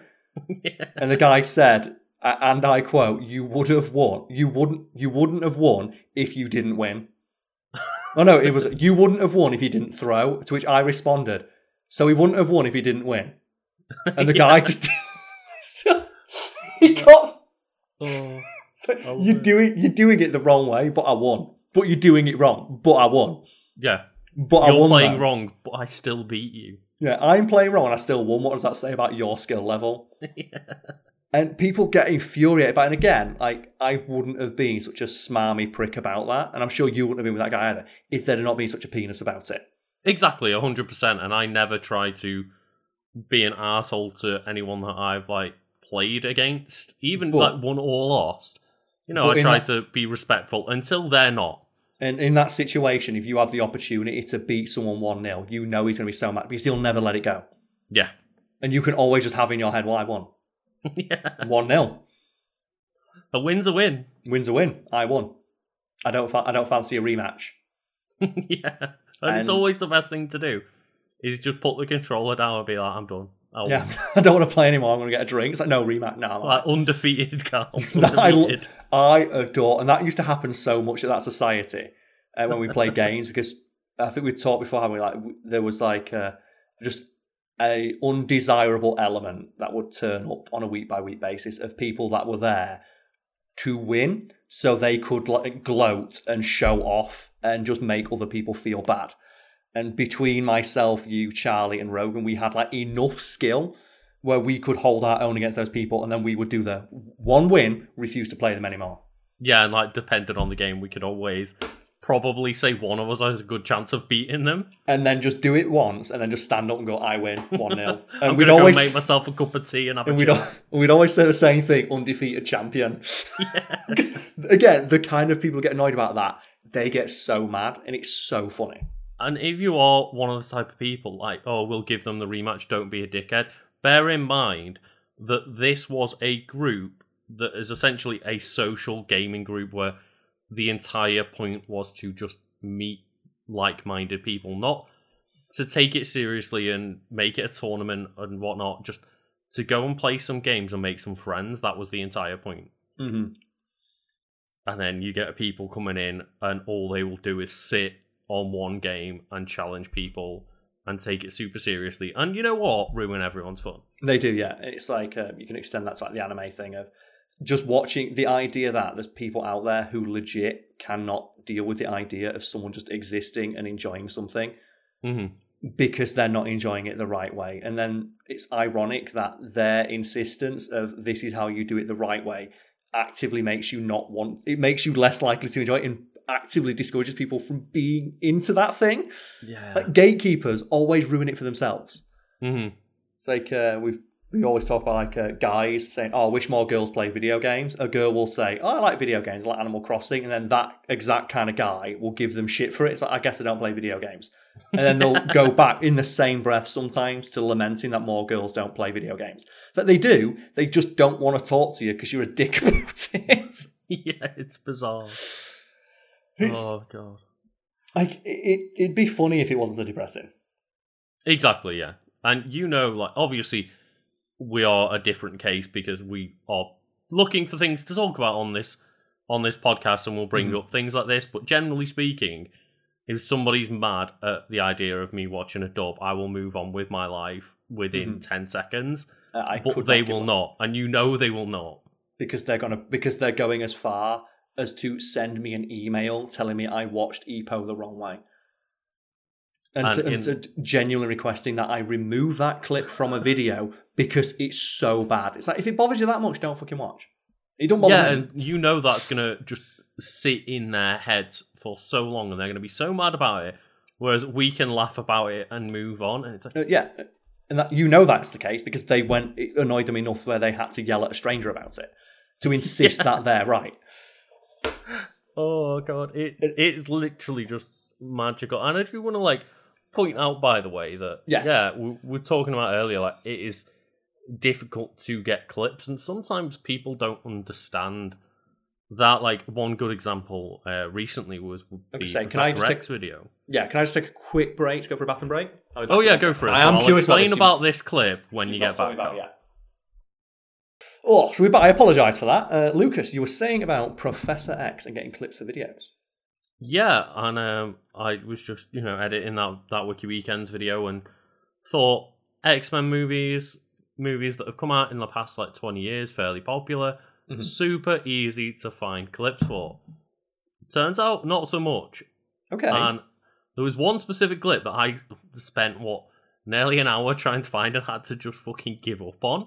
Okay. Uh, and it's the scene where at the end of I believe X Men Two, um, like the president gets like frozen in time, and everyone Yes. around it does. Well, everyone around the president in the Oval Office gets frozen by um, Professor X, or like you know they get frozen in place, and Mhm. then all of the X Men show up, and the like storm brings in the lightning, and it's all like Mhm. terrifying, and they're just basically intimidating the president. And they I- have the. Is it the shot where the president looks over and sees Nightcrawler? Yeah, yeah. And just Nightcrawler smiles, and the president's like, "The fuck did you bring that knobhead here for? You trying to kill me?" Oh, I was wondering that because that clip wasn't in. You just put in a clip of Nightcrawler trying to stab the president. Yes, and um, I managed to find plenty of that clip when I was looking, but no matter what wording I would come up with, it either came up with random scenes from other X Men films or just that Nightcrawler scene because I was, you know, using like the words White House or Oval Office or President. And and that's just. It took you an hour to do that. It's like, oh, And I. I essentially had to just give up because I found one recording of it on YouTube that was like off screen phone footage with glare all over the screen. And at that point, I was like, "That's the only the only version of it I can find." And at that point, I'd kind of wish you'd upload that because it's really funny. at that point, I think that's kind of funny. like, you literally couldn't see the screen or hear what they were saying. And I was just like, "Why does this video even exist anyway? I can't use that." um, But 'cause I remember, Jesus Christ! Like, I thought to myself, like, super easy clip to yeah, find. it's the, it's the ending of the film. yeah, So that reminds me Even little- searching for X Men like to ending, ending. nope, couldn't get it because it, was um just the fucking Phoenix Force blip at the end. Yeah, because I remember when uh, when the channel first started, Brad told me about that when we'd get movie clips, and he would get so fucking salty that he'd go look for a clip and it'd have someone else's thumbnail on it. yeah. He'd be like, they don't own this clip. Why is their thumbnail on this clip from the movie? Mhm. So normally what he'd do is he'd just go download the movie illegally, get that clip, and then delete it. And it's that thing of like, yeah, you're not supposed to download movies illegally. At the same time, he's doing it to get a 30 second clip that somebody else has uploaded with their thumbnail on it. And it's like, oh, and at the same time as well, like, uh, yeah, it would have probably in the end been quicker for me to do that. But the idea that again, that's a lot of effort to go through, like, find that movie, download it, then search through that movie for the clip. Because obviously, with the X Men one, I know it's near the end, but sometimes it could be anywhere in the movie. Yeah, and you guys, that is like an unsung aspect of making videos where I know, because I'm talking about like where everything is, hmm but then uh, it gets handed off to an editor and they don't. And that, again, there might be an aspect like what, to get a 30 second clip? Yeah. Or the 30 it took you over an hour of just like, you know, faffing around on YouTube to do. And that led to um, just a reveal in a video that went up recently. We talked about, oh yeah, it takes about you know, eight to 12 hours to make a video depending on you know the the quality uh, not the quality the um, the quantity of footage that there is and the amount of extra research that needs to be done finding clips rendering the amounts in the background if any photoshops need to be done all Mhm. things like that um, which led to lucas do you remember uh, what someone decided to tell me Uh, someone like commented or emailed you or something, didn't they? Telling you that like, oh man, if it takes you this long, you really need to streamline your processes. Yeah, so I have it here, and um, keep in mind um, this comment uh, was directed to me in response to us talking about how people just don't appreciate and understand how long it can take to make a video, hmm and because they don't have like you know uh, insight into the recording and editing process. Yeah. like by design, because you just see an edited 15 minute video go up, you don't see all the work that goes into it. They responded, It's eight hours to do the edit. Ouch. Some streamlining might help you on your bottom line. Management and handling buds. Not saying you have bad editors, but there should be a streamlined way to simplify the editing process and quicken the entire edit and allow them to work on in other fashions. And Lucas, um, thoughts? Other than fuck that guy, Yeah, exactly. And um, it takes as long as it takes. it does take as long as it takes. And, you know, as we mentioned, that there is a relatively um, big time difference between some of the edits and how much is involved with each particular video. But yeah, mm. we normally quantify it as about a full day's work. But it's really funny to me that that comment was left in response to us saying it takes this long. People don't generally expect it to take that long. They see a 15 minute edited video, they don't realize like upwards of an entire day of work can go into creating it. And the guy's like, well, clearly you're wrong. Clearly, after two and a half years of doing this, you're doing something wrong. It's like, no, this is how quick it takes when the process has been streamlined. It's about as streamlined as it's going to get. But you have to kind of admire just the confidence of the guy who doesn't have a fucking clue telling you that you're wrong about something you do for a living. It's bizarre, isn't it? Because as you say, you've been doing Fat Fiend videos for years now, and obviously Brad was the first editor, and then Nisha, and then myself, and between three of us and any like contributions you have to the edit as well, like the fact that this is the streamlined process, and this is as far as we've managed to um, reduce the time it takes. But no, one person that doesn't actually know what Any- goes on in the editing process They for know these videos just know Nothing. And they hear that and go, well, clearly something's going wrong there. Clearly you're doing something wrong. How? And again, I have to just appreciate and respect just the level of balls it takes to be that wrong that publicly. Yeah, just- and I I know that yeah, there's there's some people that make a 15 minute video in two hours. There's some people that make a 15 minute video in a week, depending on what you're fucking putting in that video. Like And- some people, you know, they put YouTube videos out of them just talking to a camera for 15 minutes, hmm. But- and that's just cut out any flubs, go up. That's it's the job amazing. It's it's uh, incredible to me that that was in response to us saying direct to camera. People really don't know how long it takes to make a video, so would you like to reveal that for people at home? And you say it takes this long, and we're like, well, clearly you're doing something wrong. yeah. After two and a half years of doing it with no mistakes and never missing an upload date, clearly you're doing something wrong. it's bizarre and just yeah, literally using the words. People do not understand what goes on behind the scenes. Well, clearly I know more than you guys, and you're doing something wrong. It's incredible.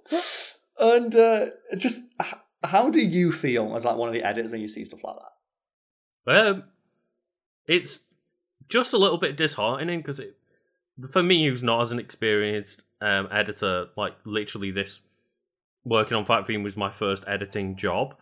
Um, like it makes me feel a bit conscious about myself, and it disheartens me a little bit. But then, Mhm. obviously, I know that Brad and Nisha are a lot more experienced than me, and they have a similar experience of how long it takes for them. Yeah, and they're like guiding your um, hips, as it were, Exactly. towards victory. And you, we even say in the video that you edit wiki weekends, which generally require less editing than the other ones, hmm Yeah. and they're a bit easier on like um, or into the requirements they have because they don't have as much like um, uh, like rendering and background detail that has to go in. as a Exactly. regular Yeah. Fat Fiend video. But just, just to someone to see that, I'm like, yeah, but I'm not saying you're bad editors, but they're doing something wrong. It's like fuck you, guy. Yeah. my ass. the you don't have bad editors, but They're like, doing something okay, wrong. okay. So that's what your intention is to say then. Either you have bad editors or you have slow editors, is what you're trying to say. It doesn't matter. Like I've always said the same thing to you guys. It's um, I don't care how long. It, like, if you do it in an hour or you do it in ten hours, like you'll get paid the same regardless. Hmm Yeah, And, and, if um, we get to a point, and you can confirm that any time you get given more footage, then like generally the limit is half an hour. If we ever have more than half an hour of footage, you pay, you charge me extra yeah, yeah, exactly. because like it takes more time to edit, just to like physically sift through that much footage to find the stuff that's um, necessary for a video.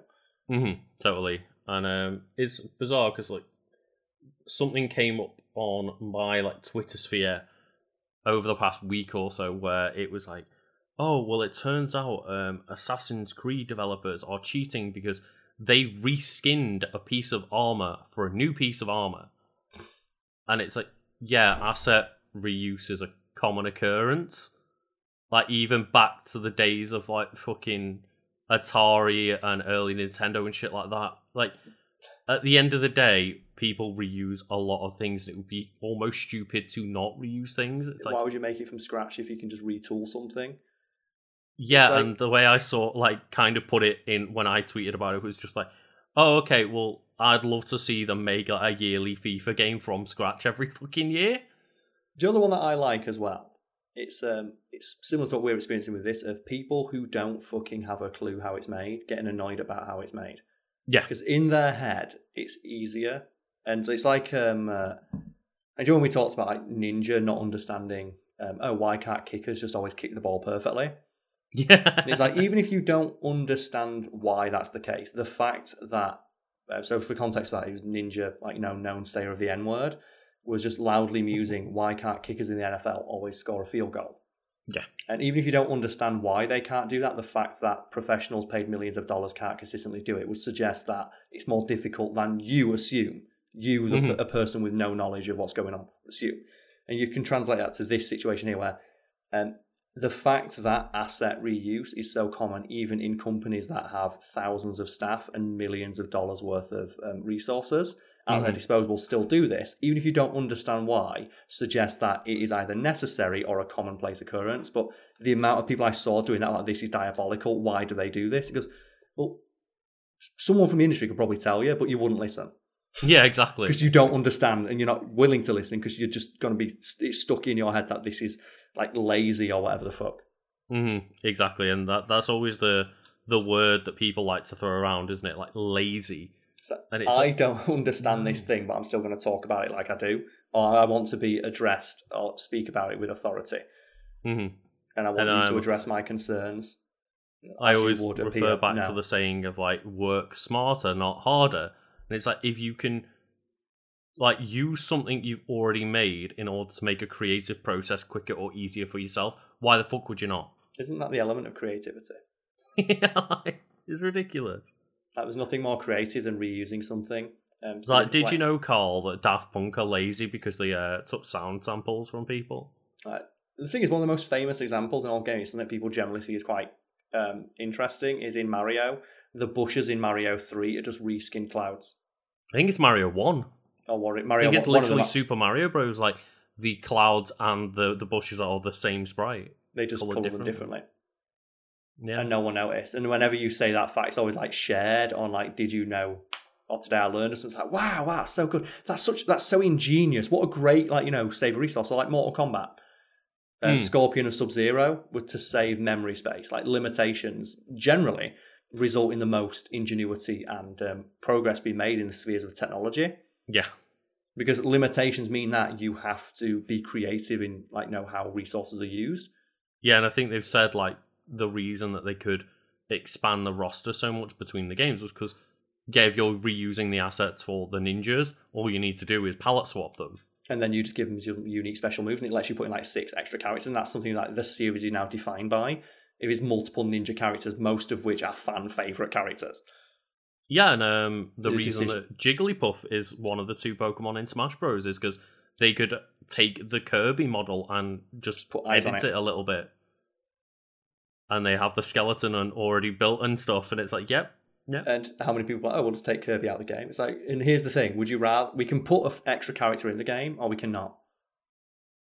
yeah, that's the thing, isn't it? Like, we can add Jigglypuff to the game because it would be easy for our like development team to do, or we could add nobody. Yeah, what would you rather us do? Uh, Obviously, the the question is going to be more content. It's like same with like, was it armor? It's like we can put in like fifty different kinds of armor with minor visual differences by just Mhm. changing some things. Yeah. and then give you a choice, and you can customize your character in any way. Uh, you've got more. Like so, we basically give you a choice. You can have more stuff or no stuff. hmm And it's like I'm, super um, easy for us to do. I obviously talk about Destiny a lot, and a lot of the time it's like, oh look, we'll reuse this gun model, give it a different skin and different stats, and therefore it's a new weapon. Well, it is, yeah. From like a functional standpoint, it is brand new.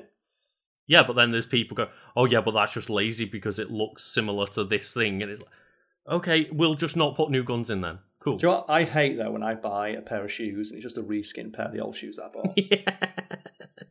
I hate when I buy a t-shirt and it's like like I've got a black t-shirt and then I've got a t-shirt that's got like a um, a design on the front. It's like it's just reskinned. It's so lazy. And one um, legendary reply I saw among all the replies was just um, someone, you know, using that video of like the most important device in all of movies, and it's like that one machine that's in the back of like a hundred different sci-fi films as random device. Yeah.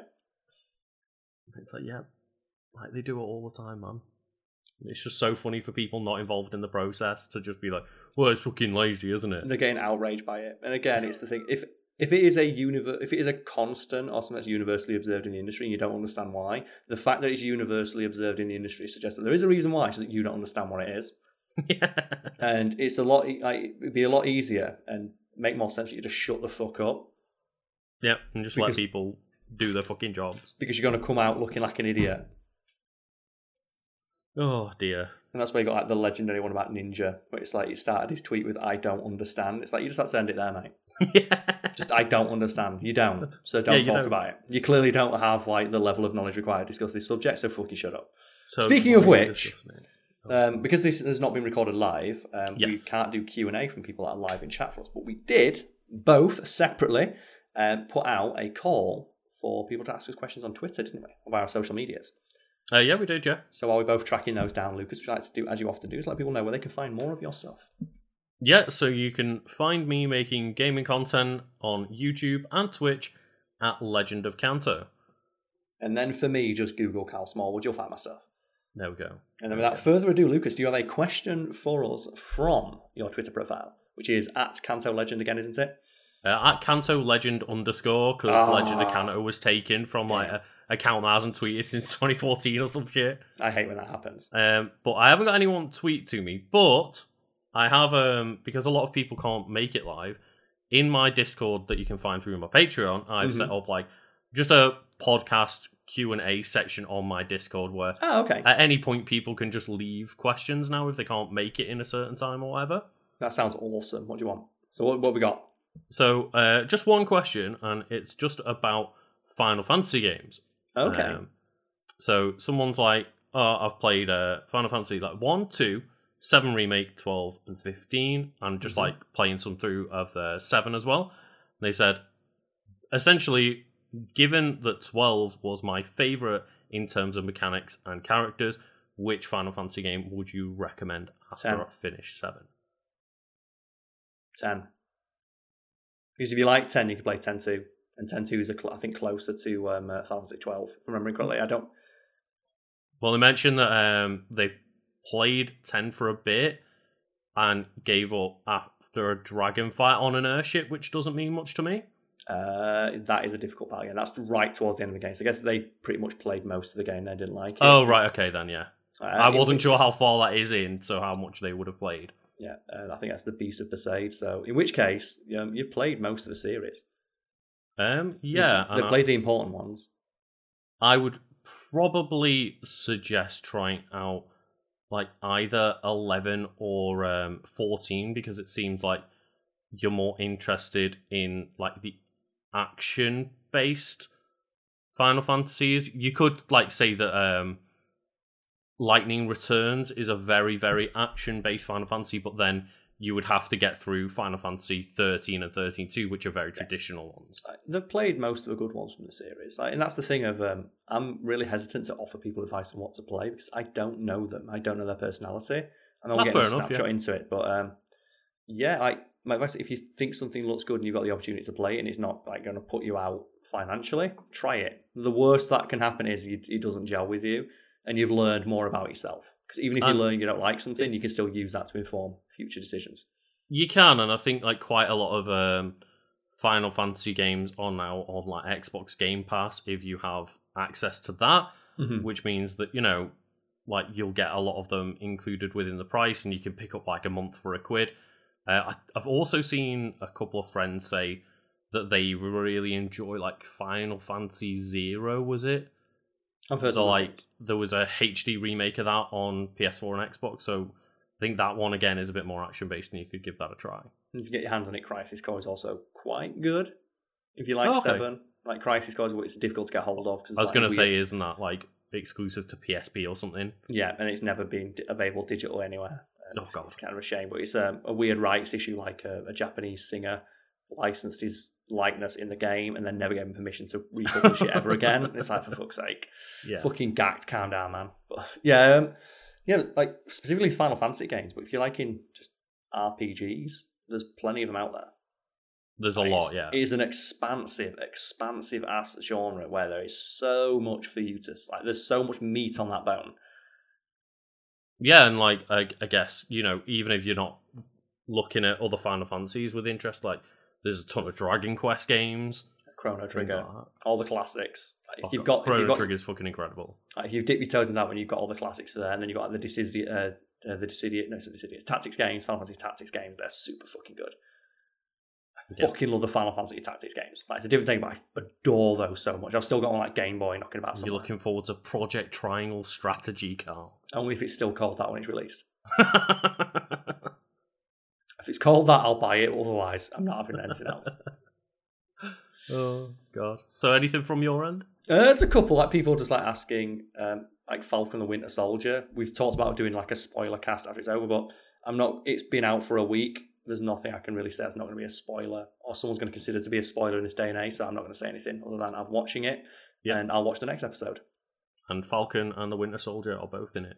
They are, yes. Have you seen as well? Like because of that, um, uh, like because of WandaVision and that, like Paul Bettany and um, Sebastian Stan have now been in more MCU movies than anyone else because they've been in all four phases. Oh wow! Because they've been in it since the beginning, haven't they? Uh, oh yeah, because obviously Paul Bettany's the voice of Jarvis as well. Yeah. So Paul Bettany has now been in more MCU movies and in more phases than like Iron Man. But it wasn't the holder of the record for a while. Black Widow. Uh, yes. So, but and she's going to be in a new movie, but I'm not sure if it's considered part of Phase Four. But they're all part of like a club of. Yeah, they've been in all of them now. They're Yeah, closing. yeah. They're closing on Hugh Jackman. Still think he's still the the record holder with like 12 appearances over 18 years or something like that. Oh wow! Obviously not MCU, but yeah. But he's like this uh, character who reprised their role in a superhero movie for the longest. Mhm. I think it's uh, him tied with, uh, not tied with, but um, Patrick Stewart is also because he length of time, but not specifically amount of movies. Right. Okay. Yeah. Because I think like, yeah, Patrick Stewart wasn't in Wolverine. and Days of Future Past, but he has appeared in his reprising roles over the same amount of time because he's in the first one and he's in the last one. He's in Logan, obviously. Yeah. Oh yeah, because of course he wasn't in like first class. He was in Days of Future Past, not first class, but then But he is in Logan, which means he's he he's had the same Yeah. length of time playing the same character, even though he's not That's been in as many projects. It's good for him. Then we have one here, um, just asking if I've like heard specific kinds of if I've heard a song or I've watched a TV show, which I, I find very odd questions to ask. Because I Mm. want to talk more about the question itself than the actual subject of it. Of um, like when we're streaming and things like that. It's like, have you played insert game? And the only thing I can really answer is yes or no, and I don't understand what people get from that. Yeah, other than just going like, yeah, I've played it, I liked it, or yeah, I've played it, I didn't like it. I don't understand, especially when you know it's completely unrelated to what we might be playing. Like, Yeah, presumably they want me to talk more about it, but with the prompt being, have you, like for example, here, have you ever heard the song "The Devil Went Down to Scunthorpe" by the Toy Dolls? Yes, I have. I, I'm not sure what else they want me to say beyond that. 'cause the question just asks, "Have I heard it?" They don't ask me, "Am I a fan of the band?" Presumably, it's inferred by that, but I'm not Mhm. sure what they want to get out of that question, so I don't know how to answer it. and I have not heard or heard of that song. Good band, there you go. Toy Dolls, uh, an old punk band from the '80s. I think they're still going. They do um, a re- couple of really good covers. Are they uh, are they playing in bars, just hoping for the next big break? They probably still are, but like they're like you know eighties and punk, so they're probably doing it for the thrill. Yeah, and that's the weird thing, isn't it? Of like that can't happen now. No, and I do um, wonder what happens with projects like that. Yeah, it's going to be a shame with all the uh, the smaller music venues probably getting shut down. Probably, yeah, except for a couple. So that's why when everything um, goes back to normal, we have to support them as best we can.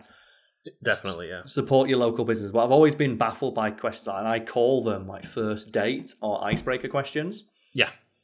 And I just muse out loud. It's like when you go on a, an awkward first date and just you you end up asking the person, "So, do you watch TV?" Yeah. And all you can say is, "Yes." It's like, okay. Like, do, do you, you know, like music? It's like, yes. And I think like there's a there's an art. It's not an art. There's a skill to answer asking a good question.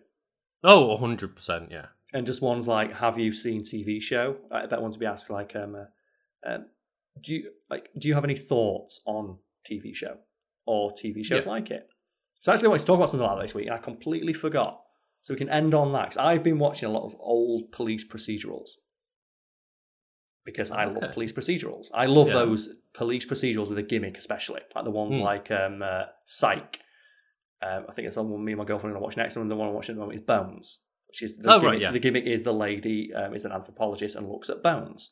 It's Hmm. like how many plot points can you get out of the lady is good at guessing things from bones, Mhm. and it's got twelve seasons. Ooh. And it's like, I want to know by season eight, where the fuck are you finding these skeletons? How many possible situations can you find a skeleton? And that's what I, I love about them. But something I've noticed um, while watching just like episodes in the background is so many of these shows, have, like police shows especially, have aged so poorly with things that have gone on in recent years, like the Black Lives Matter protests and things. Because the amount of things these shows try and play off as good that are horrifying um, when you consider the wider implications. For example, in the show Bones, um, Yeah. like they go and they interview a guy in prison. And the guy is um, chained up and he's a serial killer. He's an accused serial killer.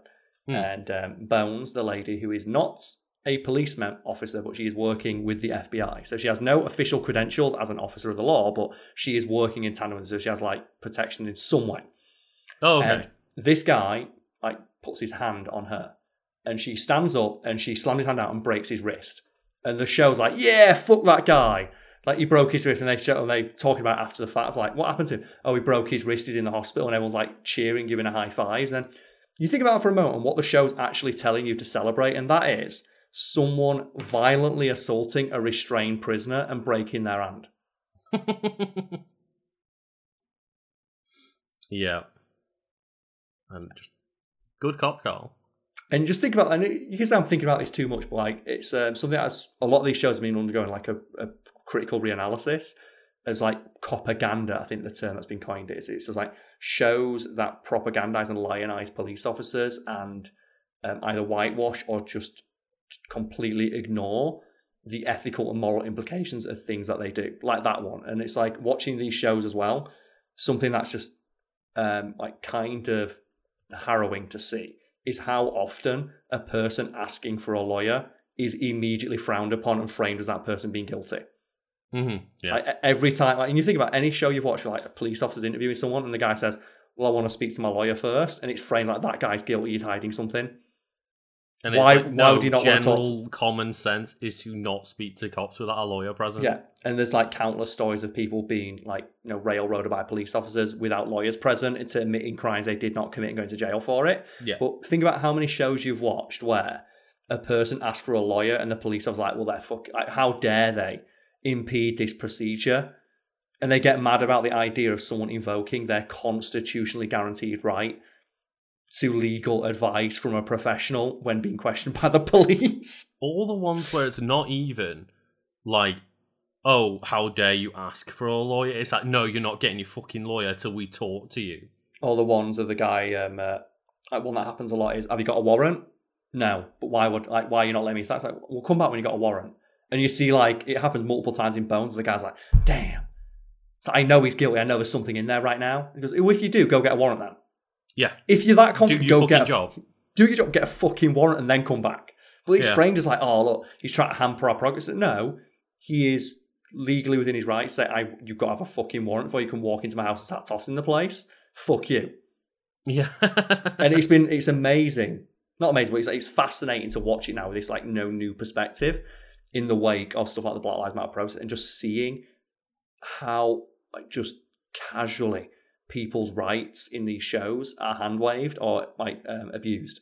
hmm Like the one of like the, the point of Bones is that she doesn't have um uh, a she's not a police officer, and in ca- several episodes, like she goes, "Oh, I want." Oh, sorry. The impetus for the plot is I want to work in the field, so they pair her up with an FBI agent, and the FBI agent in every other episode is telling her, "Look, I'm going to go arrest the subject. Stay in the fucking car. Stay in the car. I've got a gun. You don't. I'm trained to have a gun. Stay here." And she'll ignore him, follow him in.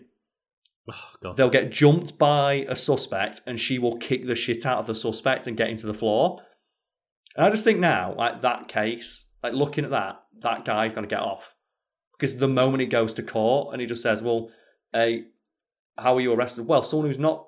Uh, someone affiliated with the FBI but isn't an FBI agent violently assaulted me and dragged me to the ground. Yeah.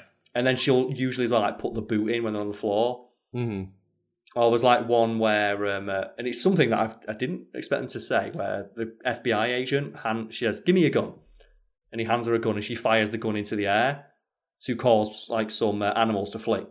And he looks at her and goes, "You know that I have to fill in a form and account for every weapon or every round fired from my weapon, right?" And she, they wave it off, and it's like, "Well, yeah, that's the point." But um, multiple episodes, he'll hand her his gun and she'll back him up. And in one episode, she shoots somebody. Fucking hell. And it's like, imagine now, he's trying to explain that to his superiors of, so you gave a civilian your FBI issued firearm, brought her into a situation where you believed a firearm was necessary and that there may be a danger to human life, and then she shot somebody. Yeah. And then the next episode, they don't talk about it. And it's like, it's insane. And you look at all this. So have you experienced anything like that, maybe? Just to end on, like, is there any shows you've watched where you've, like, you know, with that more critical eye and just the general attitude, like, fuck the cops? Um, not really. Like, obviously, um, there's a few things in like Brooklyn Nine Nine that happen, but that's like a sitcom. And even then, Uh, though, the sick, it makes it kind of worse that it's a sitcom because they make a joke out of it. Yeah, yeah. Um, but I was actually going to bring something up of like I, you know, talking about cop things in general. Yes. For the first time, like it's been on my watch list for years and years. I've been Okay. meaning to watch it. I watched the movie Seven. Okay. and I was just like, man, apart from you know one actor, the you know we shouldn't really talk about, like fucking hell. Is it Kevin that, Spacey? That movie, yeah, exactly. Oh, I was trying to remember like, who it is who's in that movie. It's Kevin Spacey, isn't it? Um, yeah, and you know whatever you can say about his performance, like he's not bad and we don't like him anymore. So he was a great actor. That's Kevin got, Spacey, but that's how he got uh, away for so long. Yeah, and like God, that is one of those movies where I'm like, I know this movie's 26 years old, but goddamn, it holds up apart from that actor's appearance. hmm And like, I don't know if you've seen it or not, but I've seen it once or twice, like a lot of time, and I believe that's David Fincher, isn't it? it is David Fincher. And yeah, he is a known stickler for stuff like that, and he is a huge um uh, like nerd for details, and he always makes sure he gets things absolutely right in Mm. regards to that. So I can believe that that movie would hold up with with him having a hand in it. yeah, it one of the really does, and it gives you, albeit a very '90s feel, a very like down to earth feel of what it's actually like to be a cop and just have to put up with this shit of like, oh well, great, I'm like you know literally taking my work home with me and pouring over it, but yeah, like just anyone that hasn't watched that movie and heard about it or is Definitely only just it. now hearing about it, like go check it out because man, it's I absolutely recommend Seven. Like it's, I watched it many years ago, and there's a couple of scenes that still stick in my head. Yeah, and I'd seen like you know the meme part of the ending, Mm-hmm. and even then, I haven't actually had the ending spoiled to me through the internet. I got a different impression of what the ending was going to be. Yeah, it's hard to spoil that ending though because it's ambiguous. That's Yeah, why it's it so good. That's why the ending's so good. And we won't talk about it anymore. For big, even though it is a lot of very old, it is something that people absolutely need to experience themselves. Yeah, and I Yeah. still like the day after was sat there like Thinking rifling over the details in my head of like, well, what? Like the the ending can be you know interpreted in different ways, and I'm like, oh man, but what about if it's like this way and this way? And I love that kind of sh- like show or movie or whatever. It does give you like you know a realistic look into, um, I guess like somewhat realistic. I don't recall any egregious examples of like um, abuses of authority. Nothing movie, massively stood out to me now. other than like you know the guy being obsessed, which you can Mhm. imagine. But like so many shows, like I said, watching Bones, it's me and my girlfriend. We're getting infuriated by just the things that the main character is doing, Yeah. like uh, pouring out evidence. hmm Like they'll go to a crime scene and she'll just walk up and just start pouring out the evidence. And it's like, well, that's not admissible in court anymore. Because we made them, we made the same, but we watched um, the People versus O.J. Simpson, Hmm. where that gives you like it's a really great rundown of what happened in that. And It shows you how a slimy, high-paid lawyer can just cast doubt on any, like a slam dunk case can be won by the opposition if you can cast enough doubt and just do enough bullshit, or there's enough like um uh, like shenanigans gone on behind the scenes in regards to the police. Right. And just yeah. the moment I see her walk in, in her like, there's like, oh, she's about to go out for a, a night out. Oh, a crime's happened, so she goes to the crime scene in like a, a fucking dress and high heels, and she'll walk into a crime scene, start pouring at stuff with like makeup on and uh, and nails done. It's like, well, now everything has been tainted, nothing can be used. Every single thing she's handling and touching is no longer admissible in court. And, I love it. When it's that bad and the movie is still just acting like everything is fine, it is infuriating to watch because even with a loose understanding of how crime scene investigation works, like even a layman will know, like, no, that's not fucking allowed. But then just the other stuff of like when they're interrogating suspects and she's in the booth interrogating them with them. It's like you're not a police officer, and like said, she assaults people during interrogations on camera. hmm And then like that guy's gonna walk because all his lawyer needs to do is get that fucking footage. And Yeah, all they need to prove is that a cop invited a civilian in to beat this man up yeah, or it's like- shoot them, apparently. It's like, how is she still working with the FBI when she's doing nothing but assault people and like, like just constantly asking for a gun? It's like, I'm not going to give you my gun. Hmm. Please stop asking for my gun so you can shoot somebody. Is it good? Is- I, I highly recommend um, just going and watching those old procedurals. Mhm. Not even old, but it's like procedural like that. It's like uh, X Files is another one that I watched on and off, and just Yeah. how often Fox Mulder just draws his gun and points it at people because that's like you know it's the tropey thing, isn't it? Of like, um, oh no, quick, everyone get down on the floor, pulls his gun out, yeah, yeah. and then in your mind you think, this is terrifying. This is actually Mhm. terrifying. What the show is trying to normalize, and that is immediately escalating to pulling out your gun and threatening to shoot someone. Yeah, and I think that happens quite often in um, Dexter as well. Like where they'll do stuff like that, just casually just point guns at civilians or beat the shit out of people before they've got any evidence. It's like, and how often as well in um, cop shows and stuff do you see them point their gun at someone who's running away? Yeah.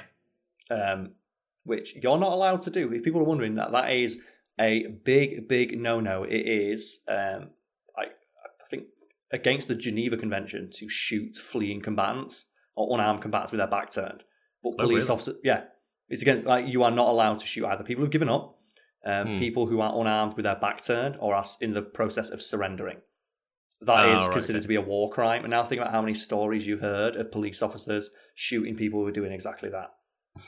And then think about how many TV shows you've seen where an FBI agent or a police officer who is supposed to be the hero, like not even shows like um, The Shield or stuff where they're, they're corrupt cops, but like they're good cops pulling Yeah. out their gun and pointing at people who are running away and threatening to shoot them.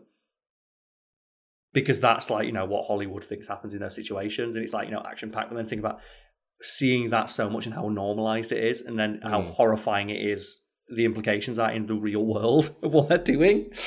yeah, as you say, it's the fact that they're playing those cops off as good guys and that they would get away with it. And it's like we know that they're good guys, and we know generally the people that they're doing this to are guilty. But a fun thought, a fun thing that I've been doing, um, like this shows like um, how I approach media and the kind of weird nerd that I am is putting imagining um, if I am a casual observer in this scene and I don't have the um, like the insight that a viewer does, which is I know everything. I've got the omnipotence of knowing this person guilty Mhm. and putting myself in an objective position of seeing this just as it's presented without the knowledge that the person is guilty.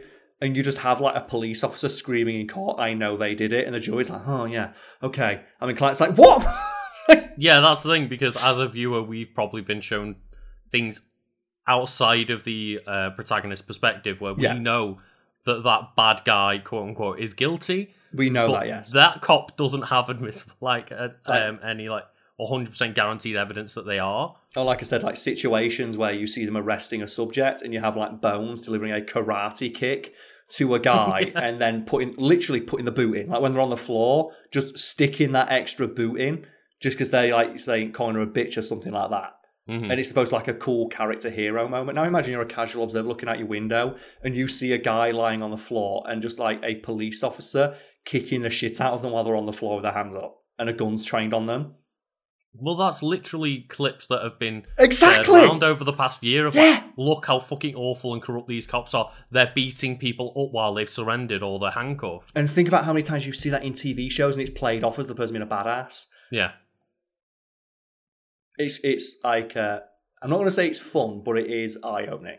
And if someone out there's thinking I'm taking this too seriously or reading too much into this, it's worth pointing out that they scrapped every episode of Brooklyn Nine Nine that had been written for the next season in the wake of the Black Lives Matter protest because they realized themselves, oh, we're part of like the normalization of treating people like this because we're treating police officers as infallible and we're not questioning what they're able to do. So when a comedy show has the ability to introspect that much, Yeah, they all said that we need to reevaluate how we have written the show and change going forward. So, yeah. Fucking Brooklyn and Nine Nine are doing that. yeah, when a comedy show acknowledges it, it's like, but Hmm. like it is, uh, it is made.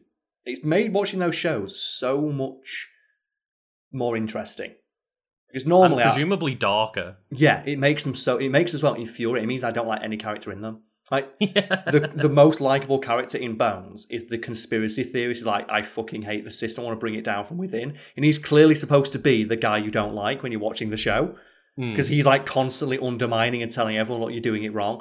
You're just like the arm of the authoritarian government. You're like, oh no, they always get that. It's like, no, he's right. He's right because like earlier in this episode, they had an unarmed person on the floor at gunpoint that Bones is kicking with high heels. God. And it's like, oh no! It's great, go watch Bones. Go watch Bones. Fuck that main character.